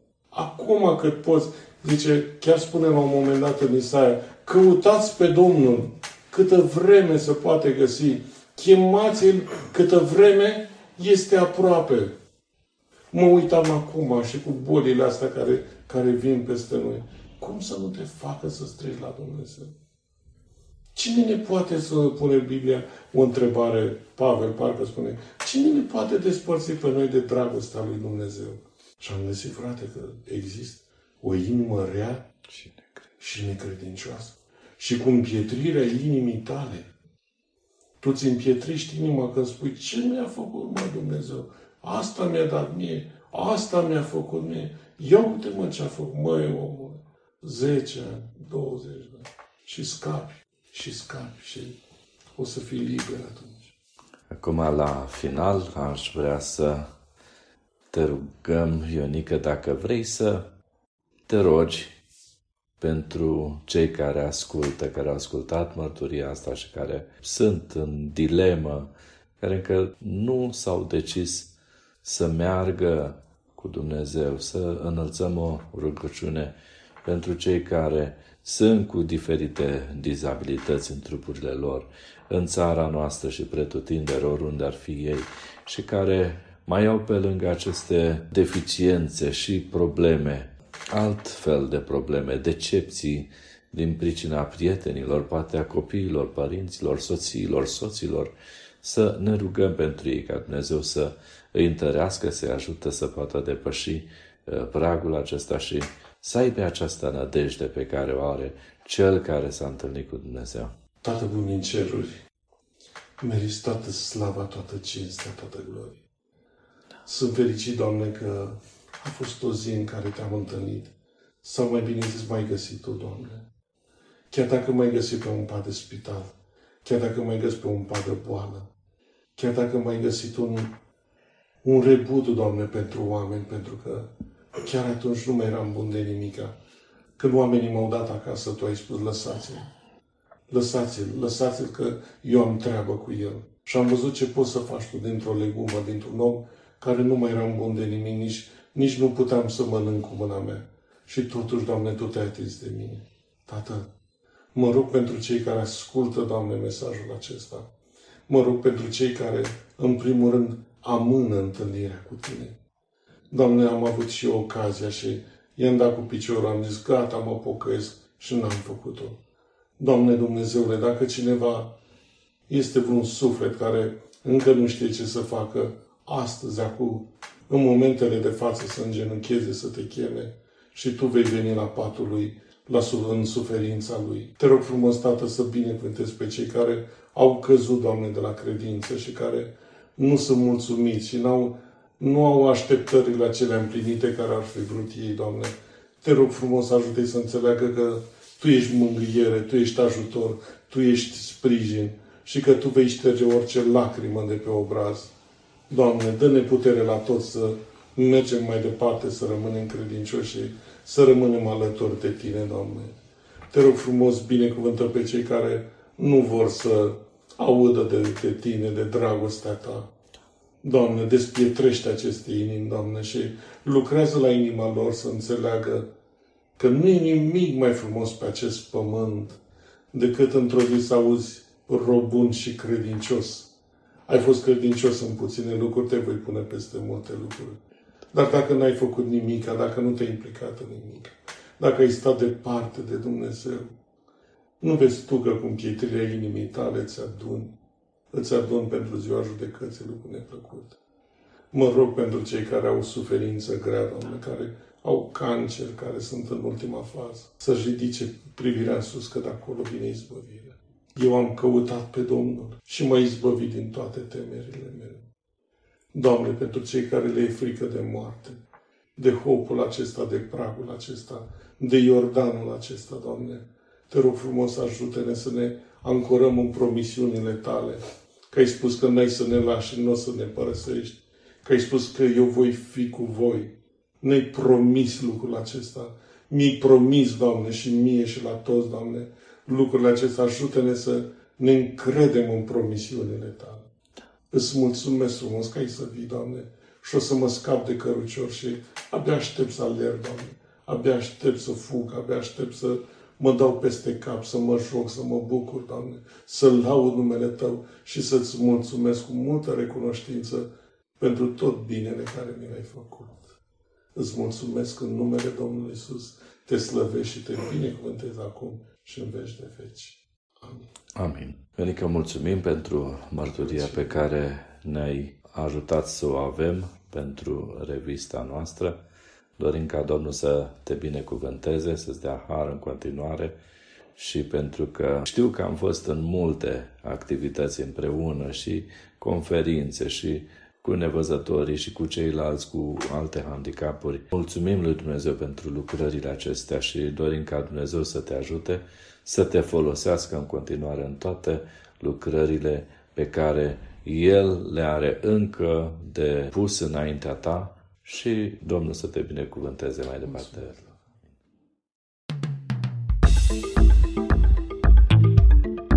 Enciclopedie În cele ce urmează să ascultăm pe doctorul Livius Percy, invitat uh, al emisiunii Momentele Creației, cum ne vorbește despre minunia pe care Dumnezeu a făcut-o când a creat ochiul uman. Primim aceste emisiuni prin bunăvoința celor de la Radio Voce Evangheliei. Cât de sofisticat să fie ochiul uman? Aflăm răspunsul la momentele creației de astăzi. În continuare, invitatul ediției, Dr. Livius Percy.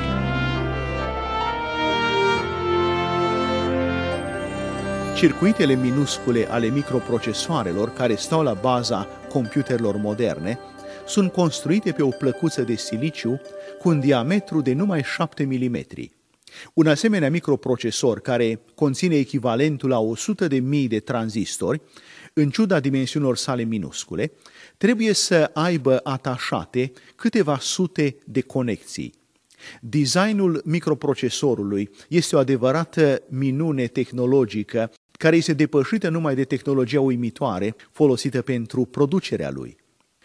Acum, gândiți-vă, dacă ai găsi pe nisipul de pe plajă un microprocesor pe placă de siliciu, nu cred că ai putea convinge pe niciun inginer că acel microprocesor s-a format în mod întâmplător, prin mișcările întâmplătoare ale boabelor de nisip care sunt formate din bioxid de siliciu. Haideți să examinăm acum ochiul uman. Retina, care este în spatele ochiului, este o membrană foarte subțire, mult mai subțire decât folia de plastic pe care o folosim pentru împachetat mâncarea. Retina nu conține tranzistori, în schimb, conține niște fotoreceptori mult mai sofisticați decât tranzistorii și fiecare dintre acești fotoreceptori, la rândul său, conține un circuit de amplificare a semnalului. Retina nu conține doar 100 de mii de asemenea receptori în total, ci ea conține 200 de mii de receptori pe milimetru pătrat de retină.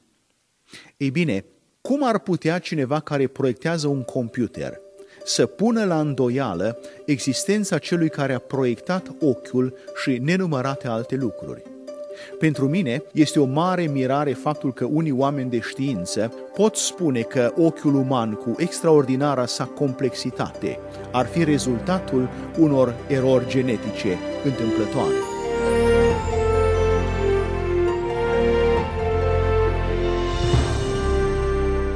Cu adevărat, amprentele lui Dumnezeu pot fi observate în toată creația, la fel cum inteligența și creativitatea umană poate fi observată în microprocesorul din computere. Sunt Radu Mureșan și mâine vă aștept la un alt moment al creației care proclamă evidențe ale adevărului lui Dumnezeu. Până atunci, numai bine tuturor! Ce ne spune cunoașterea cu privire la ochiul uman despre Dumnezeu? Răspunsul la momentele creației de astăzi. În continuare, invitatul ediției, Dr. Livius Percy.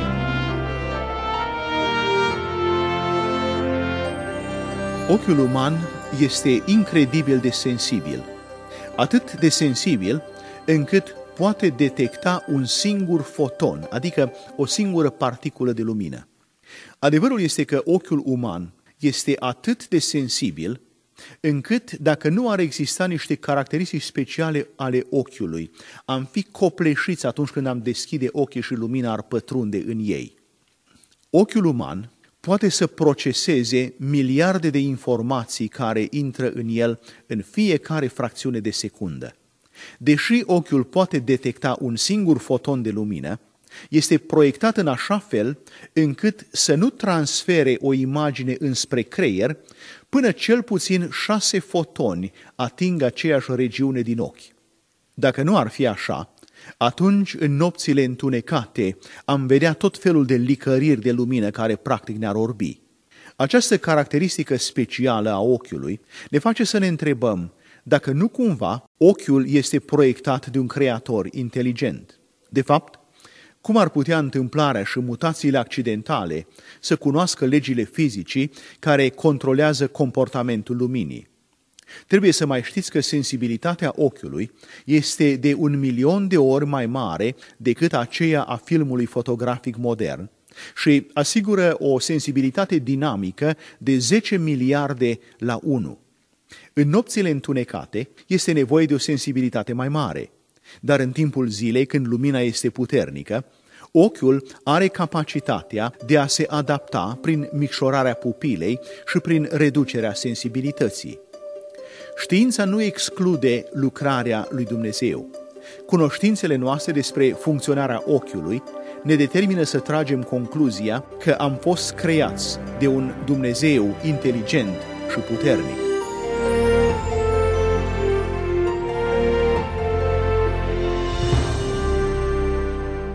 Alături de noi vă invităm, dragi prieteni, și la următorul moment al creației care proclamă evidențe ale adevărului lui Dumnezeu. Sunt Radu Mureșan, la revedere! Documentar Bun găsit și la mulți ani cu pace! Sunt Grigore Frișan și vă prezint rubrica documentar a revistei Lumina Vieții. Pentru această ediție am pregătit două materiale informative preluate de la Alfa Omega TV și un medalion biografic al misionarei britanice Mary Slessor. Audiție plăcută! Binecuvântat să fie Dumnezeu al cărui cuvânt de viață!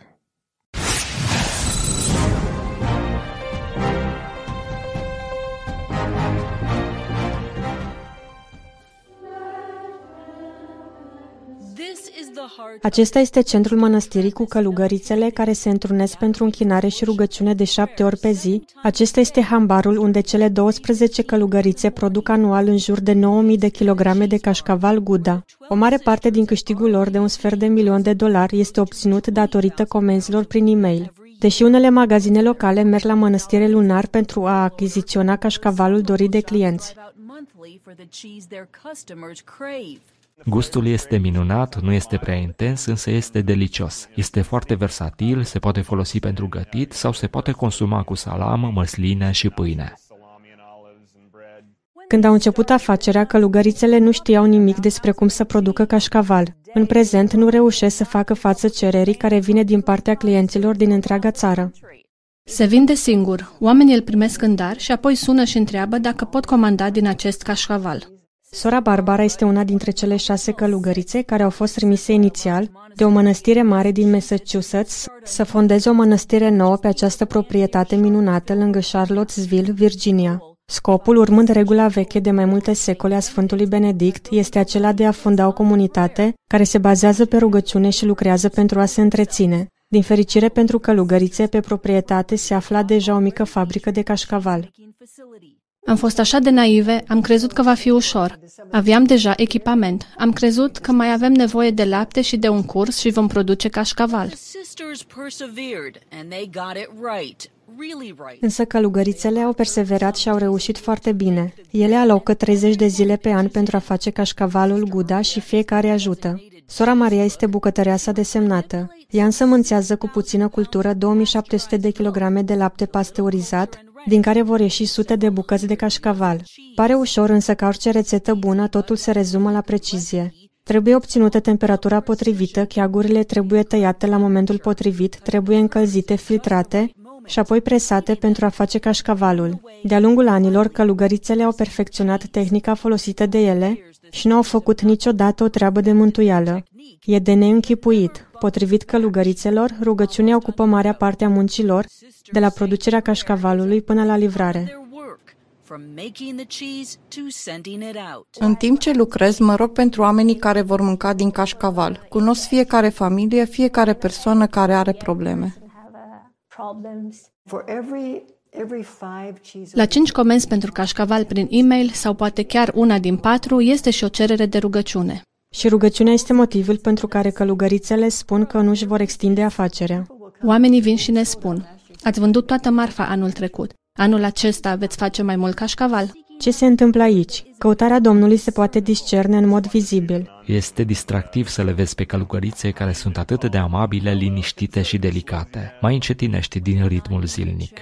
Când nu sunt în capele sau când nu fac cașcaval, călugărițele recunosc că îl consumă frecvent. Există o metodă preferată. Pe o felie de pâine prăjită se pun câteva felii de cașcaval și apoi se pune totul în cuptorul cu microunde pentru 25 de secunde. În 2020, în timpul pandemiei, au înțeles și mai mult nevoia de rugăciune. Ele se gândesc în mod deosebit la angajații din sistemul medical și la cei care au pierdut o persoană iubită. Un nou cățel, Skippy, le aduce și mai multă bucurie. În rest, zilele lor sunt aceleași, pline de rugăciune și oportunități de a sluji prin bucăți, de câte un kilogram de cașcaval.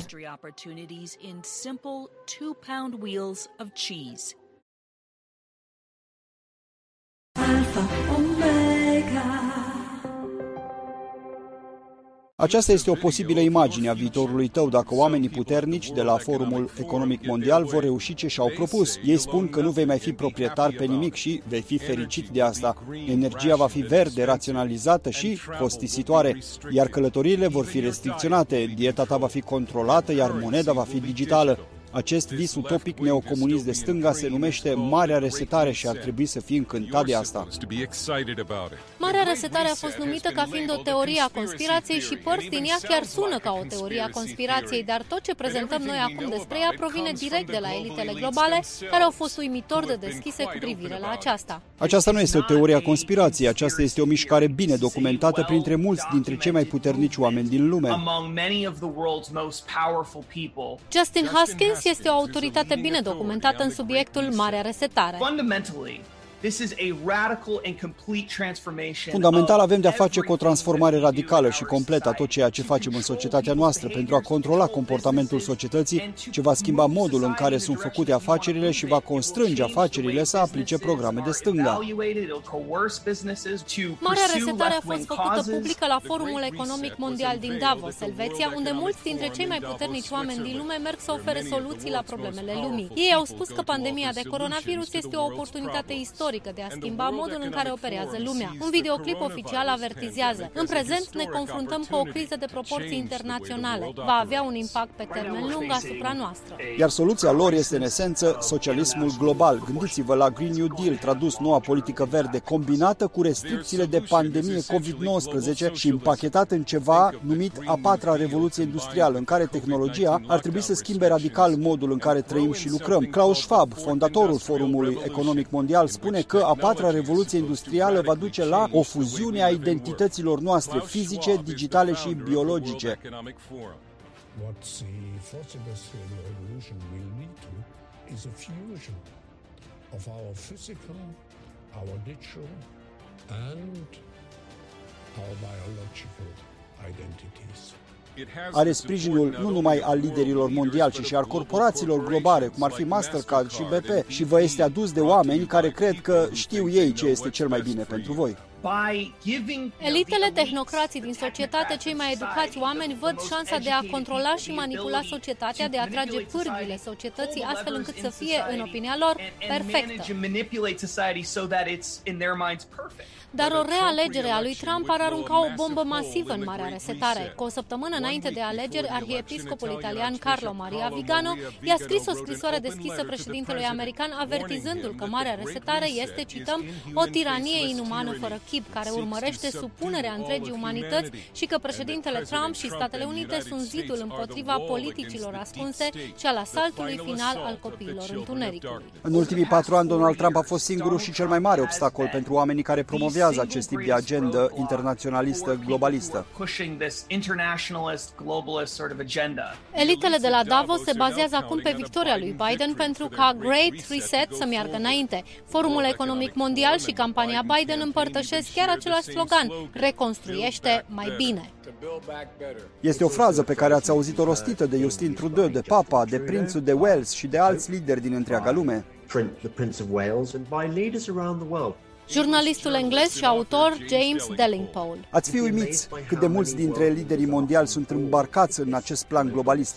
Chiar și oameni care pretind că sunt conservatori, dar în mod clar nu sunt. Este mai rău decât nazismul, este mai rău decât comunismul, este mai rău decât fascismul. Domnii aceștia intenționează să pună mâna pe lumea întreagă.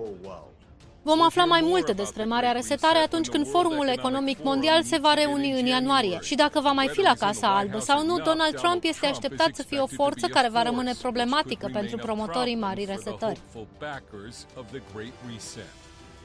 Dale Hart, CBN News.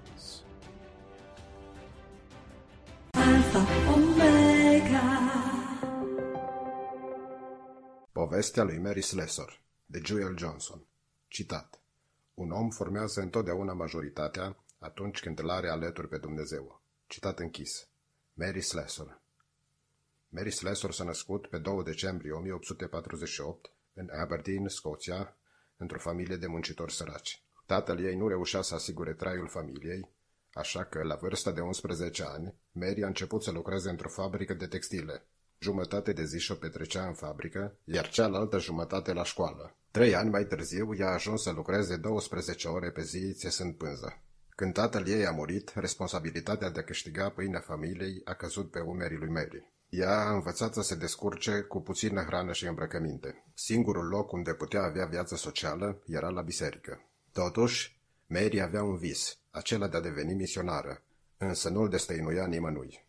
Într-o zi, când biserica ei a organizat o ieșire în aer liber, o gașcă de băieți s-a hotărât să-i deranjeze. Liderul lor a prins o bucată de plumb de capătul unei sfori și a început să o învârte deasupra capului, apropiindu-se tot mai mult de Mary. Ea nu a fugit nici măcar atunci când plumbul i-a făcut o zgârietură pe frunte. Cu ea nu-i de glumit, a exclamat băițandrul și a lăsat jos plumbul. Întreaga gașcă a venit la biserică în acea seară. În 1874 s-a răspândit vestea morții lui David Livingstone, care a insuflat în toată Marea Britanie dorința de a merge în misiune. S-au făcut apeluri pentru oameni gata să meargă în misiune. Mary, care acum avea 27 de ani, a hotărât să meargă. Ea a cerut să meargă la Calabar în Africa. În august 1876 și-a luat rămas bun de la familie și de la prieteni. Copilăria grea pe care o avusese a pregătit-o pentru viața din Calabar. Acolo, vrăjitoria și sacrificiile omenești erau ceva obișnuit. Negustorii de sclavi prindeau indigeni și îi vindeau pe piața de sclavi. Gemenii nou născuți erau omorâți sau abandonați, crezându-se că unul din ei avea un duh rău. Femeile erau tratate precum vitele. Cei mai mulți europeni care se aventurau în Calabar mureau în scurtă vreme din pricina bolilor sau a violenței. În acest loc întunecat, Mary a răspândit Evanghelia și a înființat un cămin pentru fete. Ea a salvat sute de gemeni abandonați în junglă. Pe măsură ce a câștigat respectul oamenilor, ea a fost chemată adeseori să rezolve conflicte. Conform obiceiurilor locului, când o persoană era învinuită de crimă, trebuia să mănânce o bobiță otrăvitoare. Dacă trăia, era considerată nevinovată. Dacă murea, se considera că fusese vinovată. Mary ședea pe pământ și împletea, ascultând ore în șir și rugându-se să primească înțelepciune și răbdare pentru a judeca drept. Mulțumită eforturilor ei, mulți au scăpat cu viață. Mary a slujit în Calabar timp de 38 de ani. În acest timp, ea a suferit de malarie cronică și, în cele din urmă, s-a întors în Scoția să-și revină. Spre sfârșitul vieții, i s-a propus să-și scrie povestea. Ce-am făcut eu care să merite să fie scris într-o carte? A întrebat ea. Dar, când i s-a spus că povestea ei ar putea ajuta pe alții, a acceptat. În Scoția, unde a crescut, Mary a învățat să se încreadă în Dumnezeu și să se roage. Această încredere și dependență de rugăciune au ajutat-o întreaga viață. Ea a spus, pot mărturisi cu deplină recunoștință și uimire că Dumnezeu răspunde la rugăciuni atunci când cerem viață, sănătate și putere în slujire. Tradus și publicat cu permisiune în revista Sămânța Adevărului, septembrie 2020. Info Pro Lumina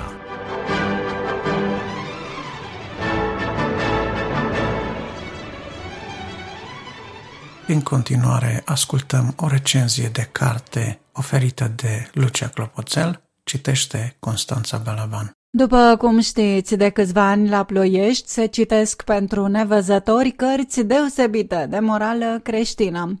Acum vreau să vă aduc în atenție o autoare premiată pentru cărțile sale, Lisa Wengate, o scriitoare desăvârșită care știe unde să întrerupă povestirea unui capitol pentru a te îndemna să-ți dorești să afli mai multe despre personaje.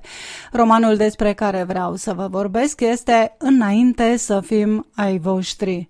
Are un puternic impact emoțional, tratează viața unor familii zdrobite, afectate de destrămări și reîntregiri despre dragostea frățească și despre povara unor secrete. Prin uh, realitatea pe care o dezvăluie, cartea, deși tristă, te poate pune pe gânduri, te îndeamnă ca după ce o citești să încerci să faci mai mult pentru aproapele tău în general, dar mai ales pentru copiii orfani în special copiii care sunt maltratați și agresați pentru că adulții să-și poată atinge scopurile, sunt lipsiți câteodată de iubirea necesară pentru a deveni un adult împlinit. Cartea inspiră tristețe pentru că dezvăluie multe nereguli din viața americană a anilor 40, dar și speranță pentru că îți dai seama odată în plus că întotdeauna există oameni aleși de Dumnezeu care să intervină de câte ori este necesar ca acel om care disperă și are nevoie de ajutor să iasă la liman. Romanul se desfășoară în paralel în anii 40 la Memphis și în prezent în Carolina de Sud. La Memphis, în 1939, Real Foss, o fată de 12 ani, duce o viață fericită la bordul unei case plutitoare de pe Mississippi, alături de părinți și de cei patru frați mai mici. Într-o noapte furtunoasă, tatăl trebuie să o transporte de urgență pe mama lor la spital. Real rămâne cu frații ei și în acest timp copiii primesc vizita unor străini care îi iau pe toți cu forța și îi duc la un orfelinat din Tennessee. Copiii sunt asigurați că în scurtă vreme vor fi înapoiați părinților, însă își dau seama repede care este crudul adevăr. Rămași la mila directorului necruțător al orfelinatului, Rel se luptă să-și țină frații la oaltă într-o lume plină de pericole și incertitudine. Narațiunea continuă cu prezentul în Carolina de Sud, alternând apoi trecut-prezent pentru a înțelege pas cu pas viața cu bune și cu greutăți, a protagoniștilor noștri. Născută într-o familie înstărită, Avery Stafford pare să aibă o viață perfectă, o carieră de succes ca procuror federal, un logodnic frumos și în scurt timp o nuntă luxoasă, însă când tatăl ei se îmbolnăvește și Avery se duce să-l ajute, o întâlnire neașteptată o îndeamnă să exploreze trecutul îndelung tăinuit al familiei sale. Stând acum în ușă, caut senzația aceea de mângâiere, dar vizita asta e acut încărcată cu gusturi diametral opuse, amar și dulce, familiar și străin, gusturile vieții. Inspirat de cazul real al Georgiei Tan, directoarea unui orfelinat din Memphis care răpea și vindea copii familiilor bogate, romanul Lisa Wingate spune o poveste tulburătoare a unor frați cu destine frânte care rămâne să constatați citind dacă vor reuși sau nu în cele din urmă să-și găsească izbăvirea. A doua carte pe care vreau să vă o recomand este o carte citită tot la Ploiești de Silvia Dascălu sub ocrotirea aripilor lui de Lynn Austin. Despre această autoare din Statele Unite extrem de apreciată și de bine informată se poate vorbi destul de mult și elogios. Sunt sigură că li s-a întâmplat și altora ca după ce au parcurs o carte de Lynn să-și dorească să mai lectureze acest gen de roman care îmbină ficțiunea cu psihologia, realitatea istorică istorică cu descoperirile arheologice. Mi s-a întâmplat și mie ca după ce am citit Fiicele Evei să-mi doresc să mai citesc acest gen de roman de ficțiune creștină. Astfel am citit Focul Topitorului care vorbește despre războiul civil din America, cronicile regilor în care avem prilejul să-i cunoaștem mai bine pe regii Ezechiaș și Manase, cronicile întoarcerii din exil, ce evocă întâmplări din viața poporului ales în exilul din Babilon, dar și întoarcerea lui în pământul făgăduit și apoi tot ce s-a tradus de această inspirată autoare. Romanele de ficțiune creștină ne aduc în atenție diferite întâmplări din viața unor oameni care se confruntă cu situații imprevizibile, dar și povești de zi cu zi pe care le trăim câteodată fiecare dintre noi și care te poartă pe aripile înțelegerii că planul lui Dumnezeu este cel care te întărește și te ocrotește. Iar personajele ne învață că iertarea e mult mai convenabilă decât răzbunarea, iar iubirea este indiscutabil de preferat în detrimentul ranchiunei și urii. Sub ocrotirea aripilor lui aducem prin plan două lumi paralele, viața dominației romane din primul secol al erei creștine și viața contemporană din secolul 20. Lynn Austin este o autoare care de obicei pune accent pe lângă Biblie, care este cuvântul viu al lui Dumnezeu pentru oameni și pe istoria acestora.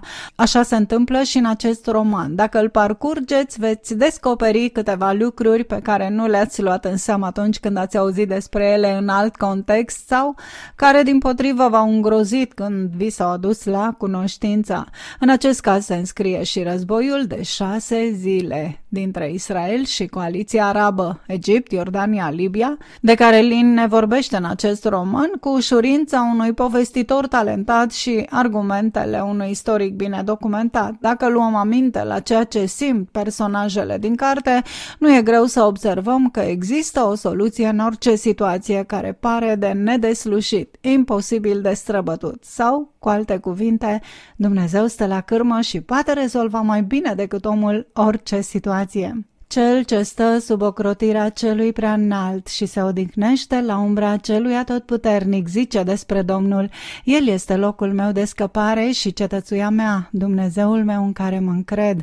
Pentru că zici, Domnul este locul meu de adăpost și faci din cel prea înalt turnul tău de scăpare, de aceea nicio nenorocire nu te va ajunge, nicio urgie nu se va apropia de cortul tău, căci El va porunci îngerilor săi să te păzească în toate căile tale și ei te vor duce pe mâini ca nu cumva să-ți lovești piciorul de vreo piatră. Psalmul 91 Nimic din întreaga ei experiență ca soție, mamă și profesoară nu o pregătise pentru ceea ce o aștepta.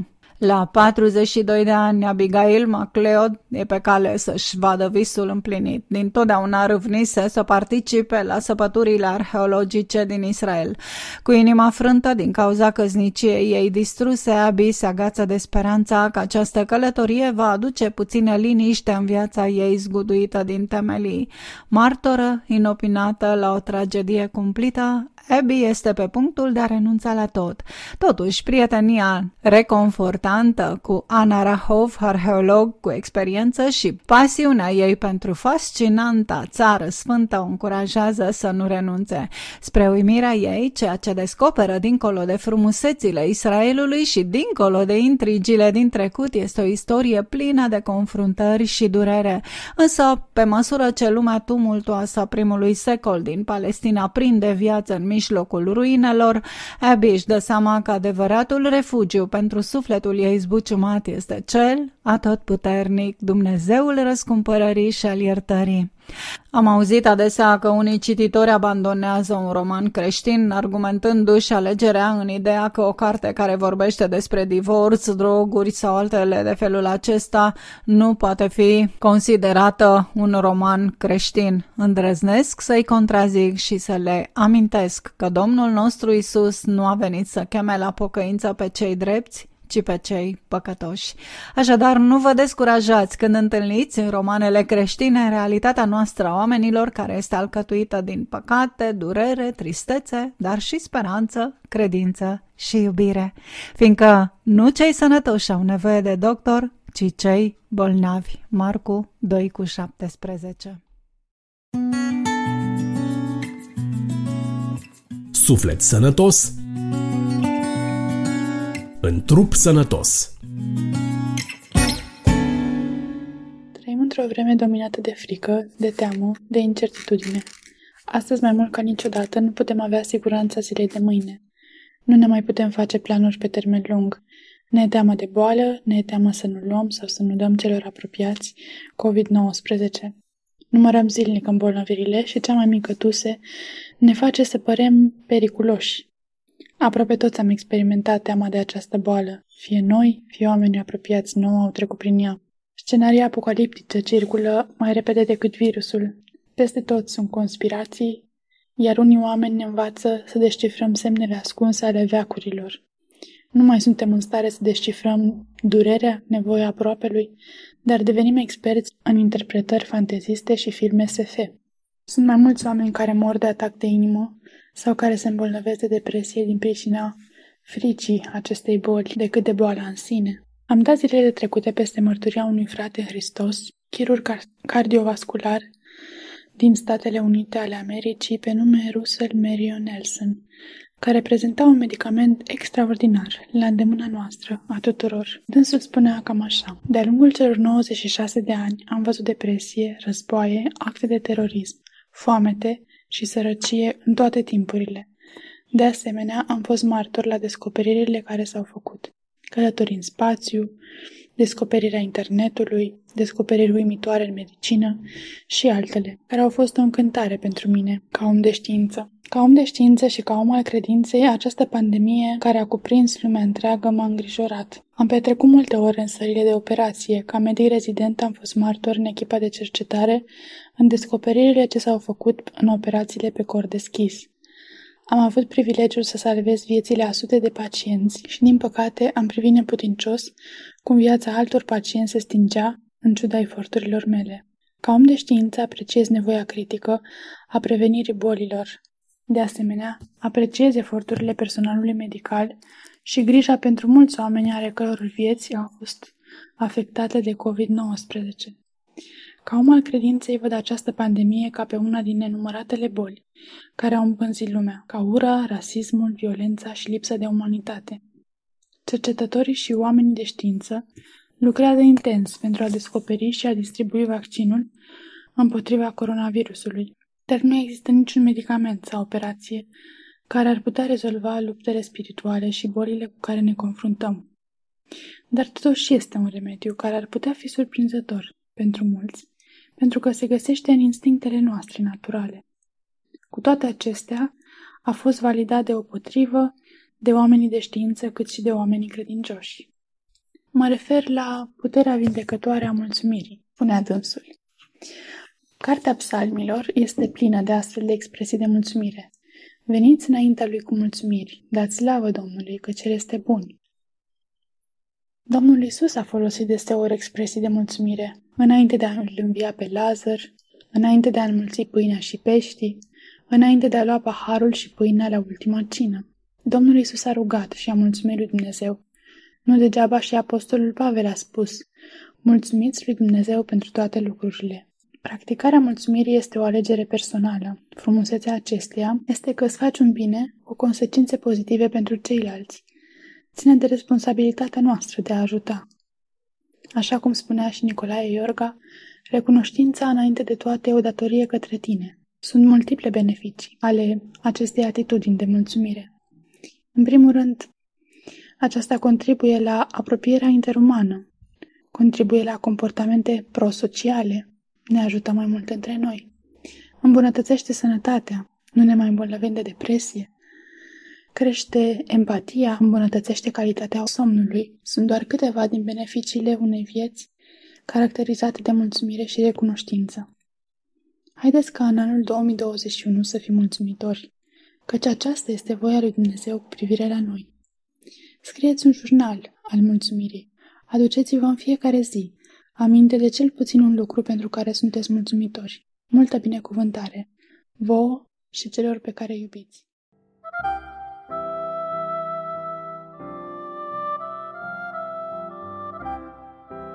Gânduri pe portativ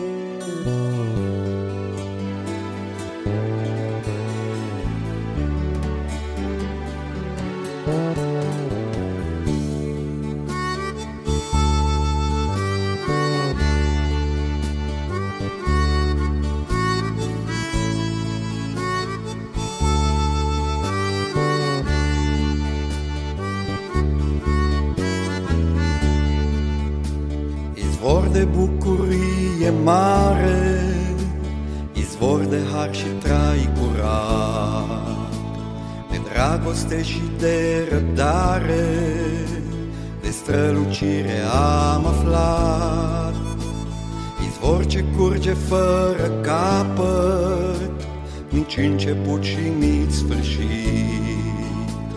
izvor de bucurie mare, la tine, Doamne, am găsit. Ce bucurie Că vine un început, ce bucurie ce-a fost vechi a trecut, ce bucurie Că vine un început, ce bucurie Că ce-a fost vechi a trecut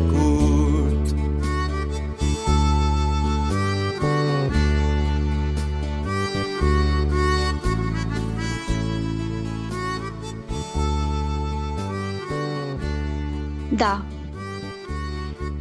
Ce bucurie este că din nou ne întâlnim și anul acesta la rubrica Gânduri pe portativ cu un alt invitat special care de data aceasta este un coleg de-al nostru, ale cărui contribuții le-ați putut urmări în edițiile anterioare ale revistei și care, de data aceasta, este prezent în calitate de interpret de muzică creștină.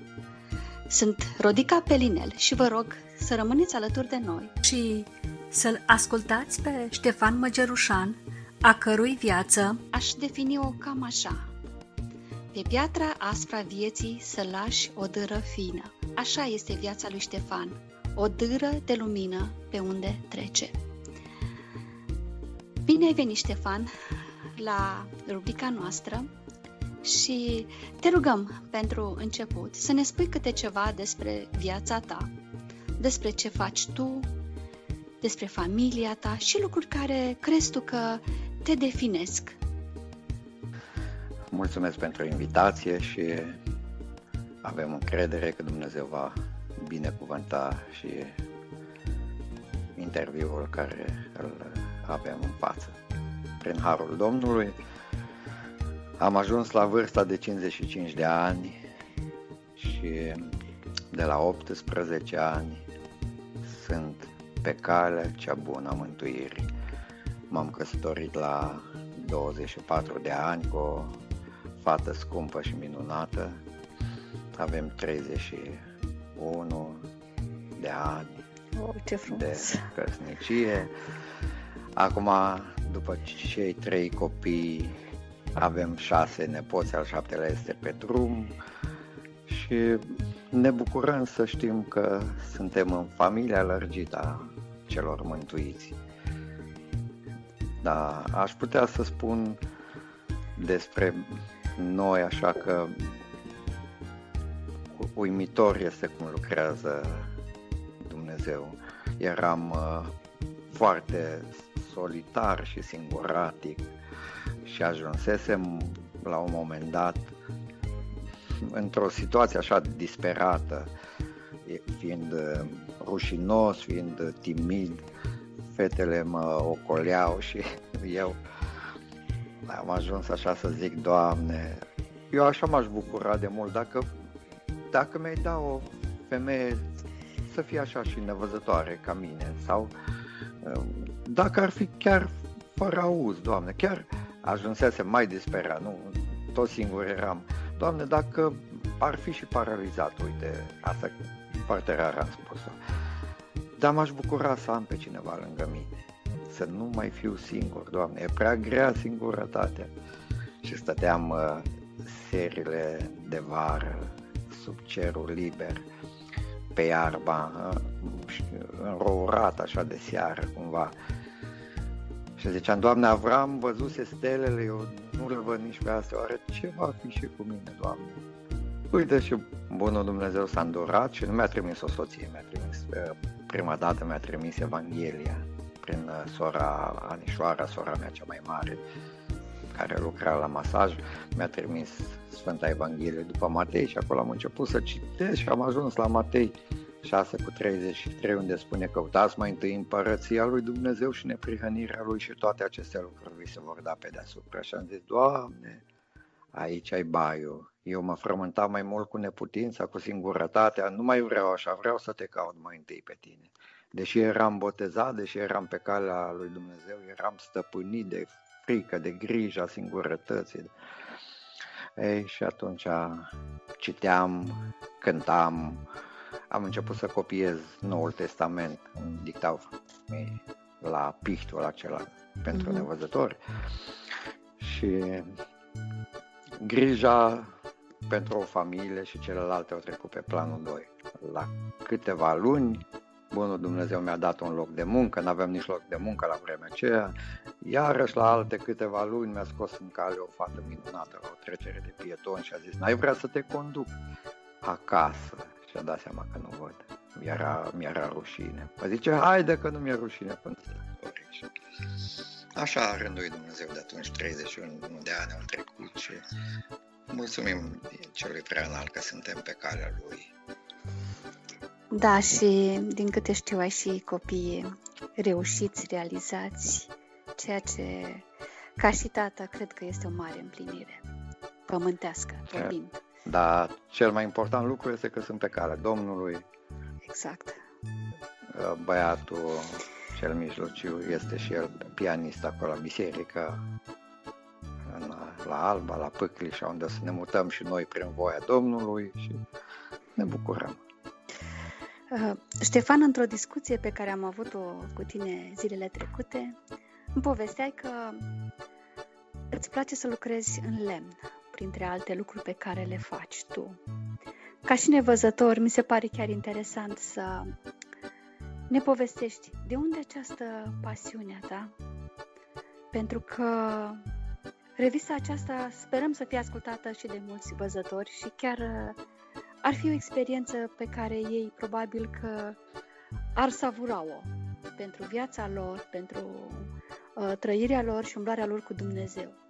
Cum ai reușit să te apropii de această pasiune a ta și poți să vorbești și despre celelalte pasiuni? Pentru că tu migrezi cumva între mai multe pasiuni, între mai multe lucruri care te, te apropie de Dumnezeu.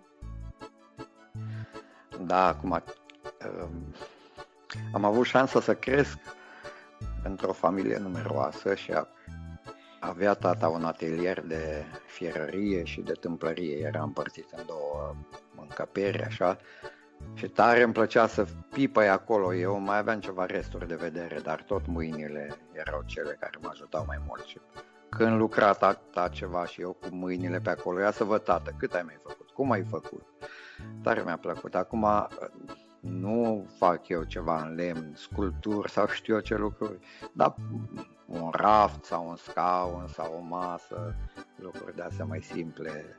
Sunt nevăzători care au abilități mult mai bune decât am eu.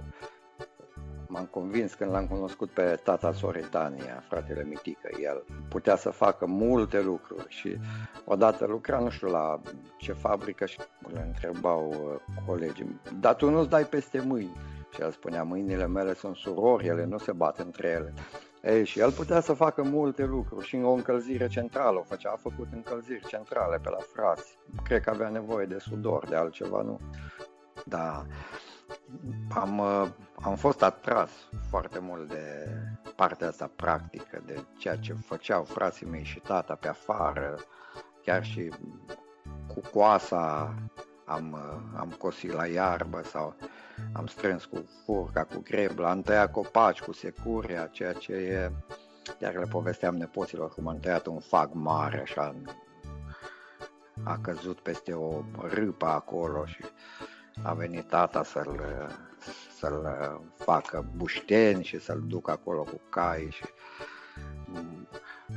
mi-era tare dragă viața practică, însă parcă mai mult decât uh, lemnul și fierul mă atrăgeau uh, cântările. Vreau să spun despre cel mai bun profesor de muzică pe care l-am avut eu.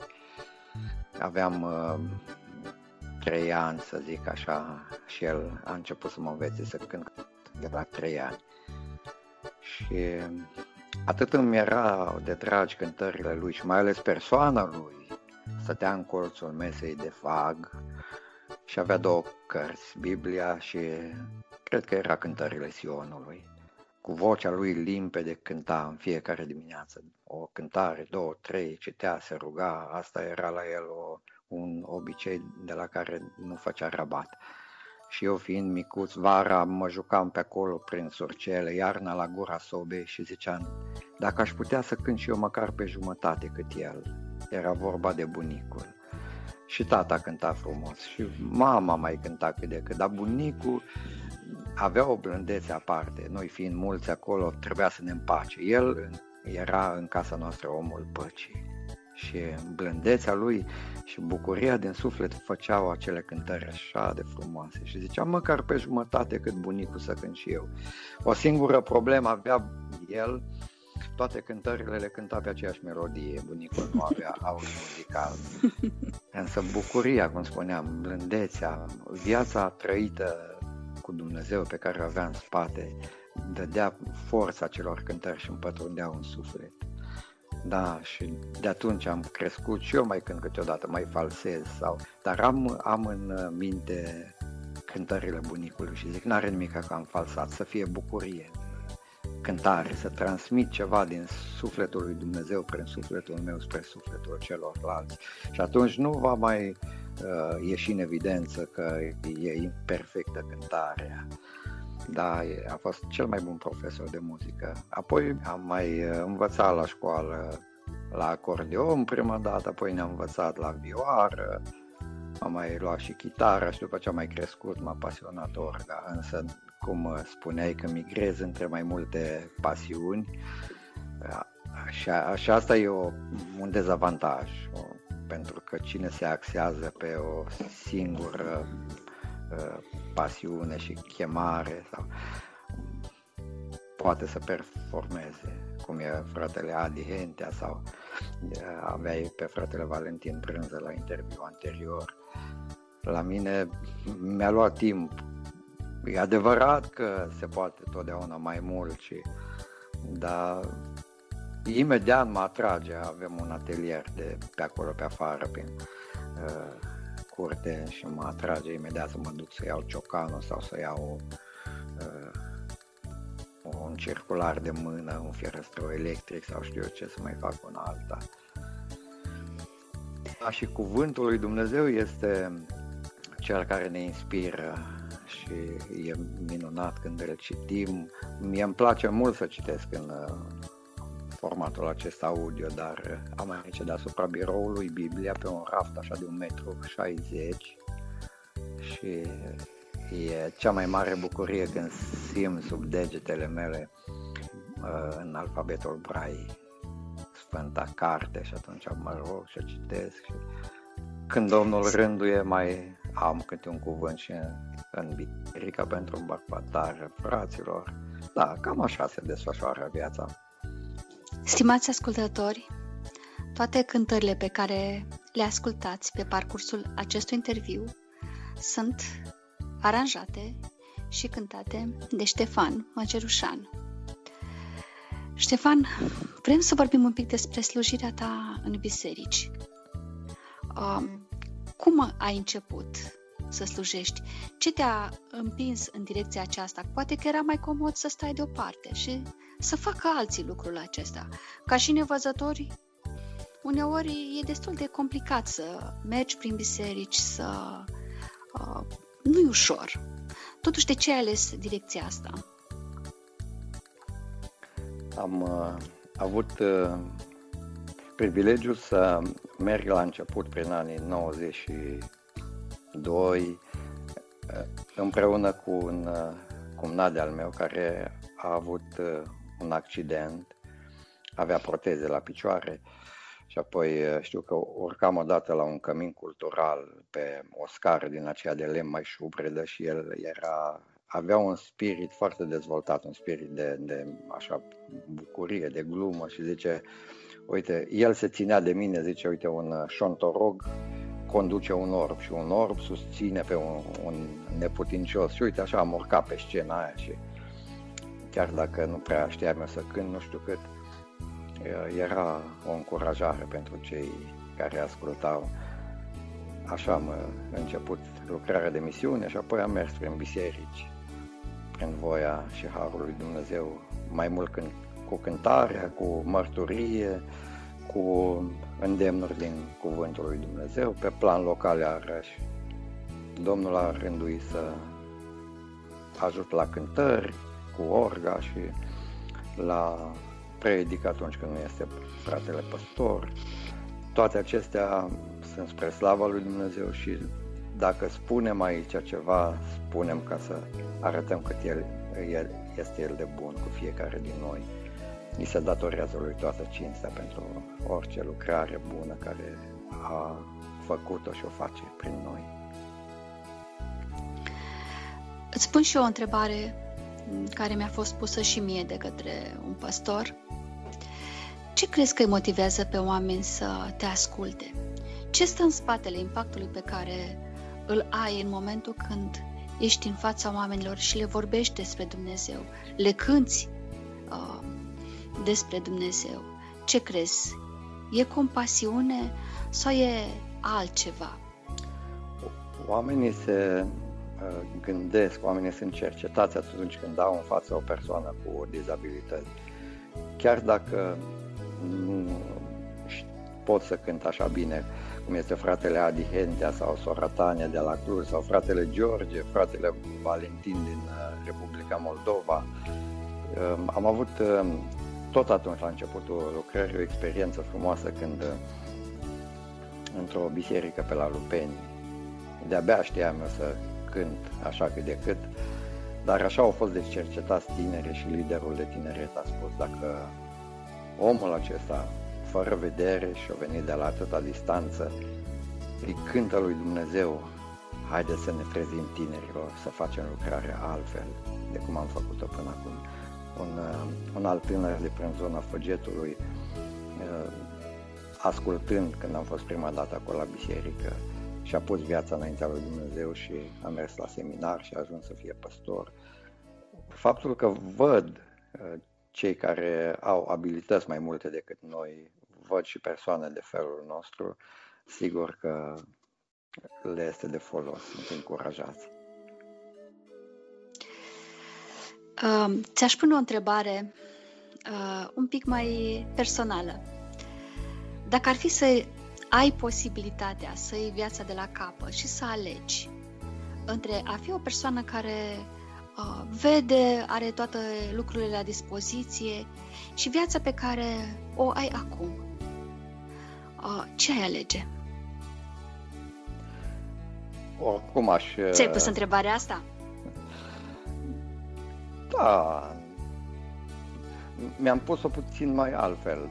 Dacă Așa. mi-ar fi dat să trăiesc viața din nou, ce aș face altfel? Aș face multe lucruri altfel, adică aș fi mult mai perseverent în ceea ce privește relația mea cu Dumnezeu, aș fi mult mai, mai perseverent în ceea ce privește slujirea, în ce privește cântarea.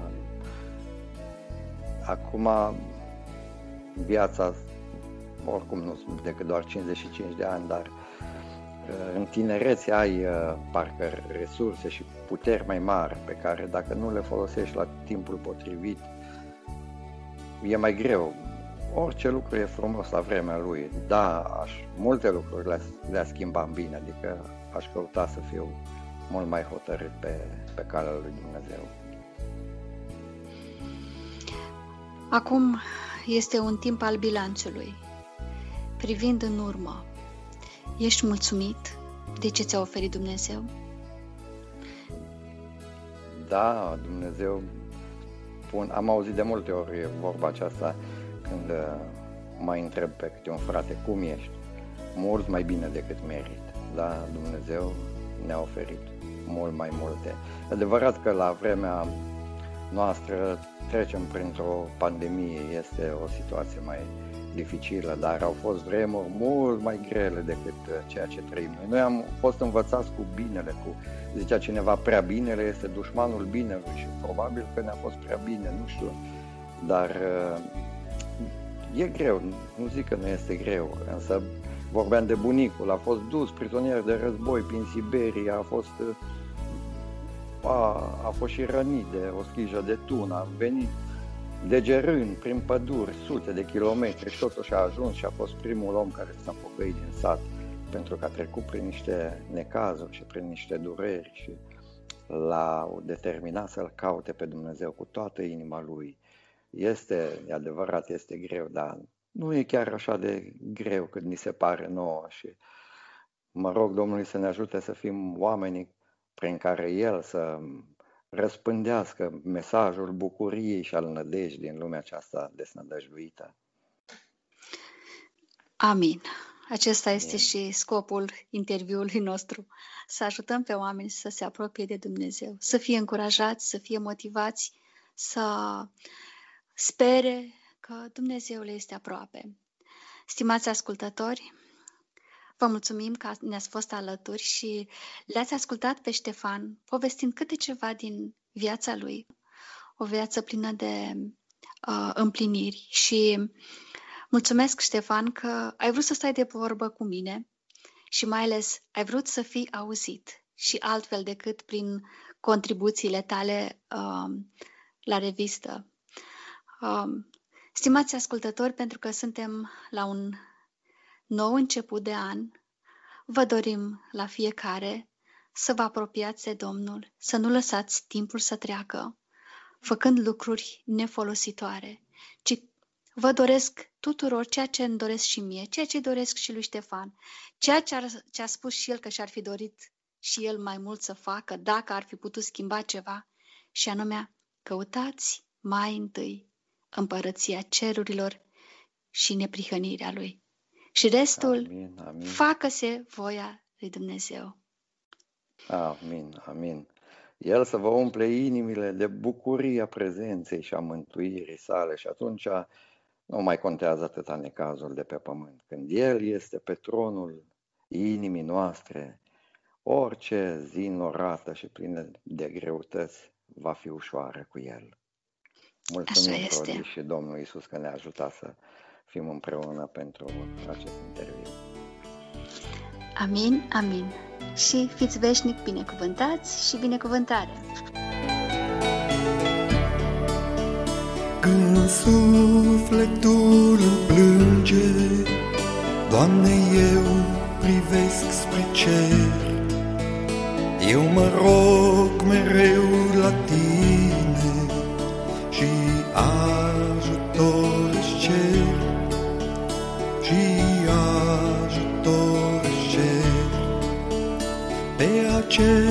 acest pământ, Iisuse, eu sunt ca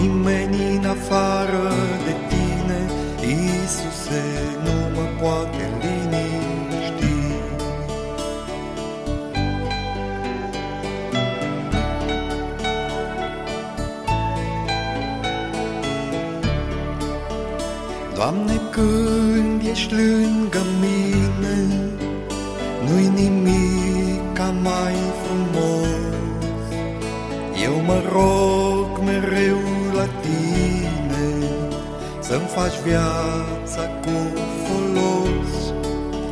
Să-mi faci viața cu folos. Doamne, când sunt lângă tine Nu-i nimic ca mai frumos. Eu mă rog mereu la tine Să-mi faci viața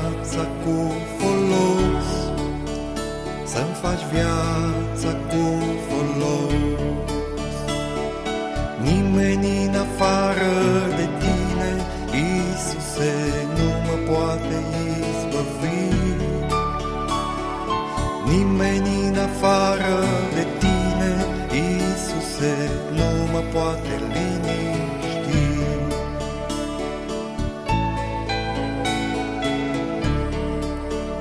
Ce frumoasă-i tinerețea,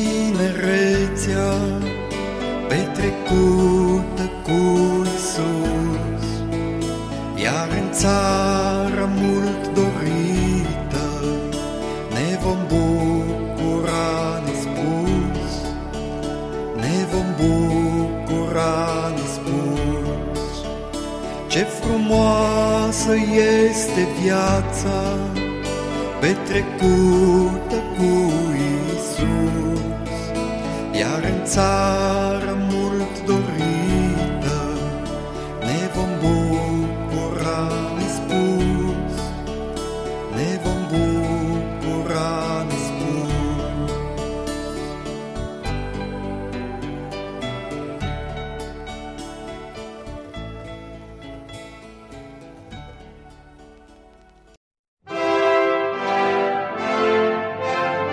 Poșta redacției.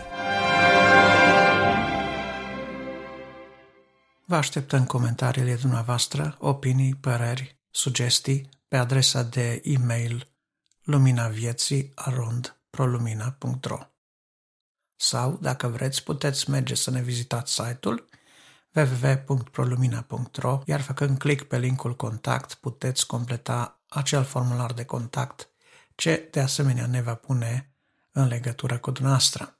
Pentru cei care nu sunt familiarizați cu internetul, dar au la îndemână un telefon, de asemenea puteți să întreba, puteți să avea sugestii sau uh, puteți să aflați mai multe informații despre activitatea Asociației Prolumina sunând la numărul de telefon 0724 25 0182. Vă reamintim că revista este disponibilă și în format CD MP3, numai dacă nu există nicio altă posibilitate să ascultați prin celelalte opțiuni, cum ar fi o aplicație podcast, computerul personal sau pe un alt dispozitiv conectat la internet. Așteptăm cu interes eventual colaboratori la revista noastră, pentru aceștia singura condiție fiind aceea prezentată în nota redacției la început, alinierea la principiile și scopul revistei noastre. Puteți și vă rugăm în mod deosebit să ne sprijiniți în câteva moduri. 1. Ne puteți sprijini în rugăciune și vă rugăm să faceți lucrul acesta cât se poate de des. 2. Vă rugăm să dați mai departe informațiile despre revista Lumina Vieții Puteți face share la linkul din aplicația de podcast sau puteți direct uh, pomeni numele website-ului prolumina.ro de unde cu siguranță se va putea ajunge la conținutul revistei Lumina Vieții. Nu în ultimul rând, dacă aveți dorință să contribuiți și din punct de vedere financiar la sprijinirea activității ProLumina, puteți merge pe website, la pagina donații, unde veți găsi toate informațiile necesare pentru a face o donație sau dacă de asemenea nu sunteți familiarizați cu internetul, sunați-ne la același număr de telefon 0724 25 0182 și veți primi toate informațiile pentru aceasta. Acum, pentru că ne-am apropiat de încheiere, vă dorim un an nou fericit, un an nou plin de împliniri, Dumnezeu să vă binecuvinteze și ne auzim data viitoare.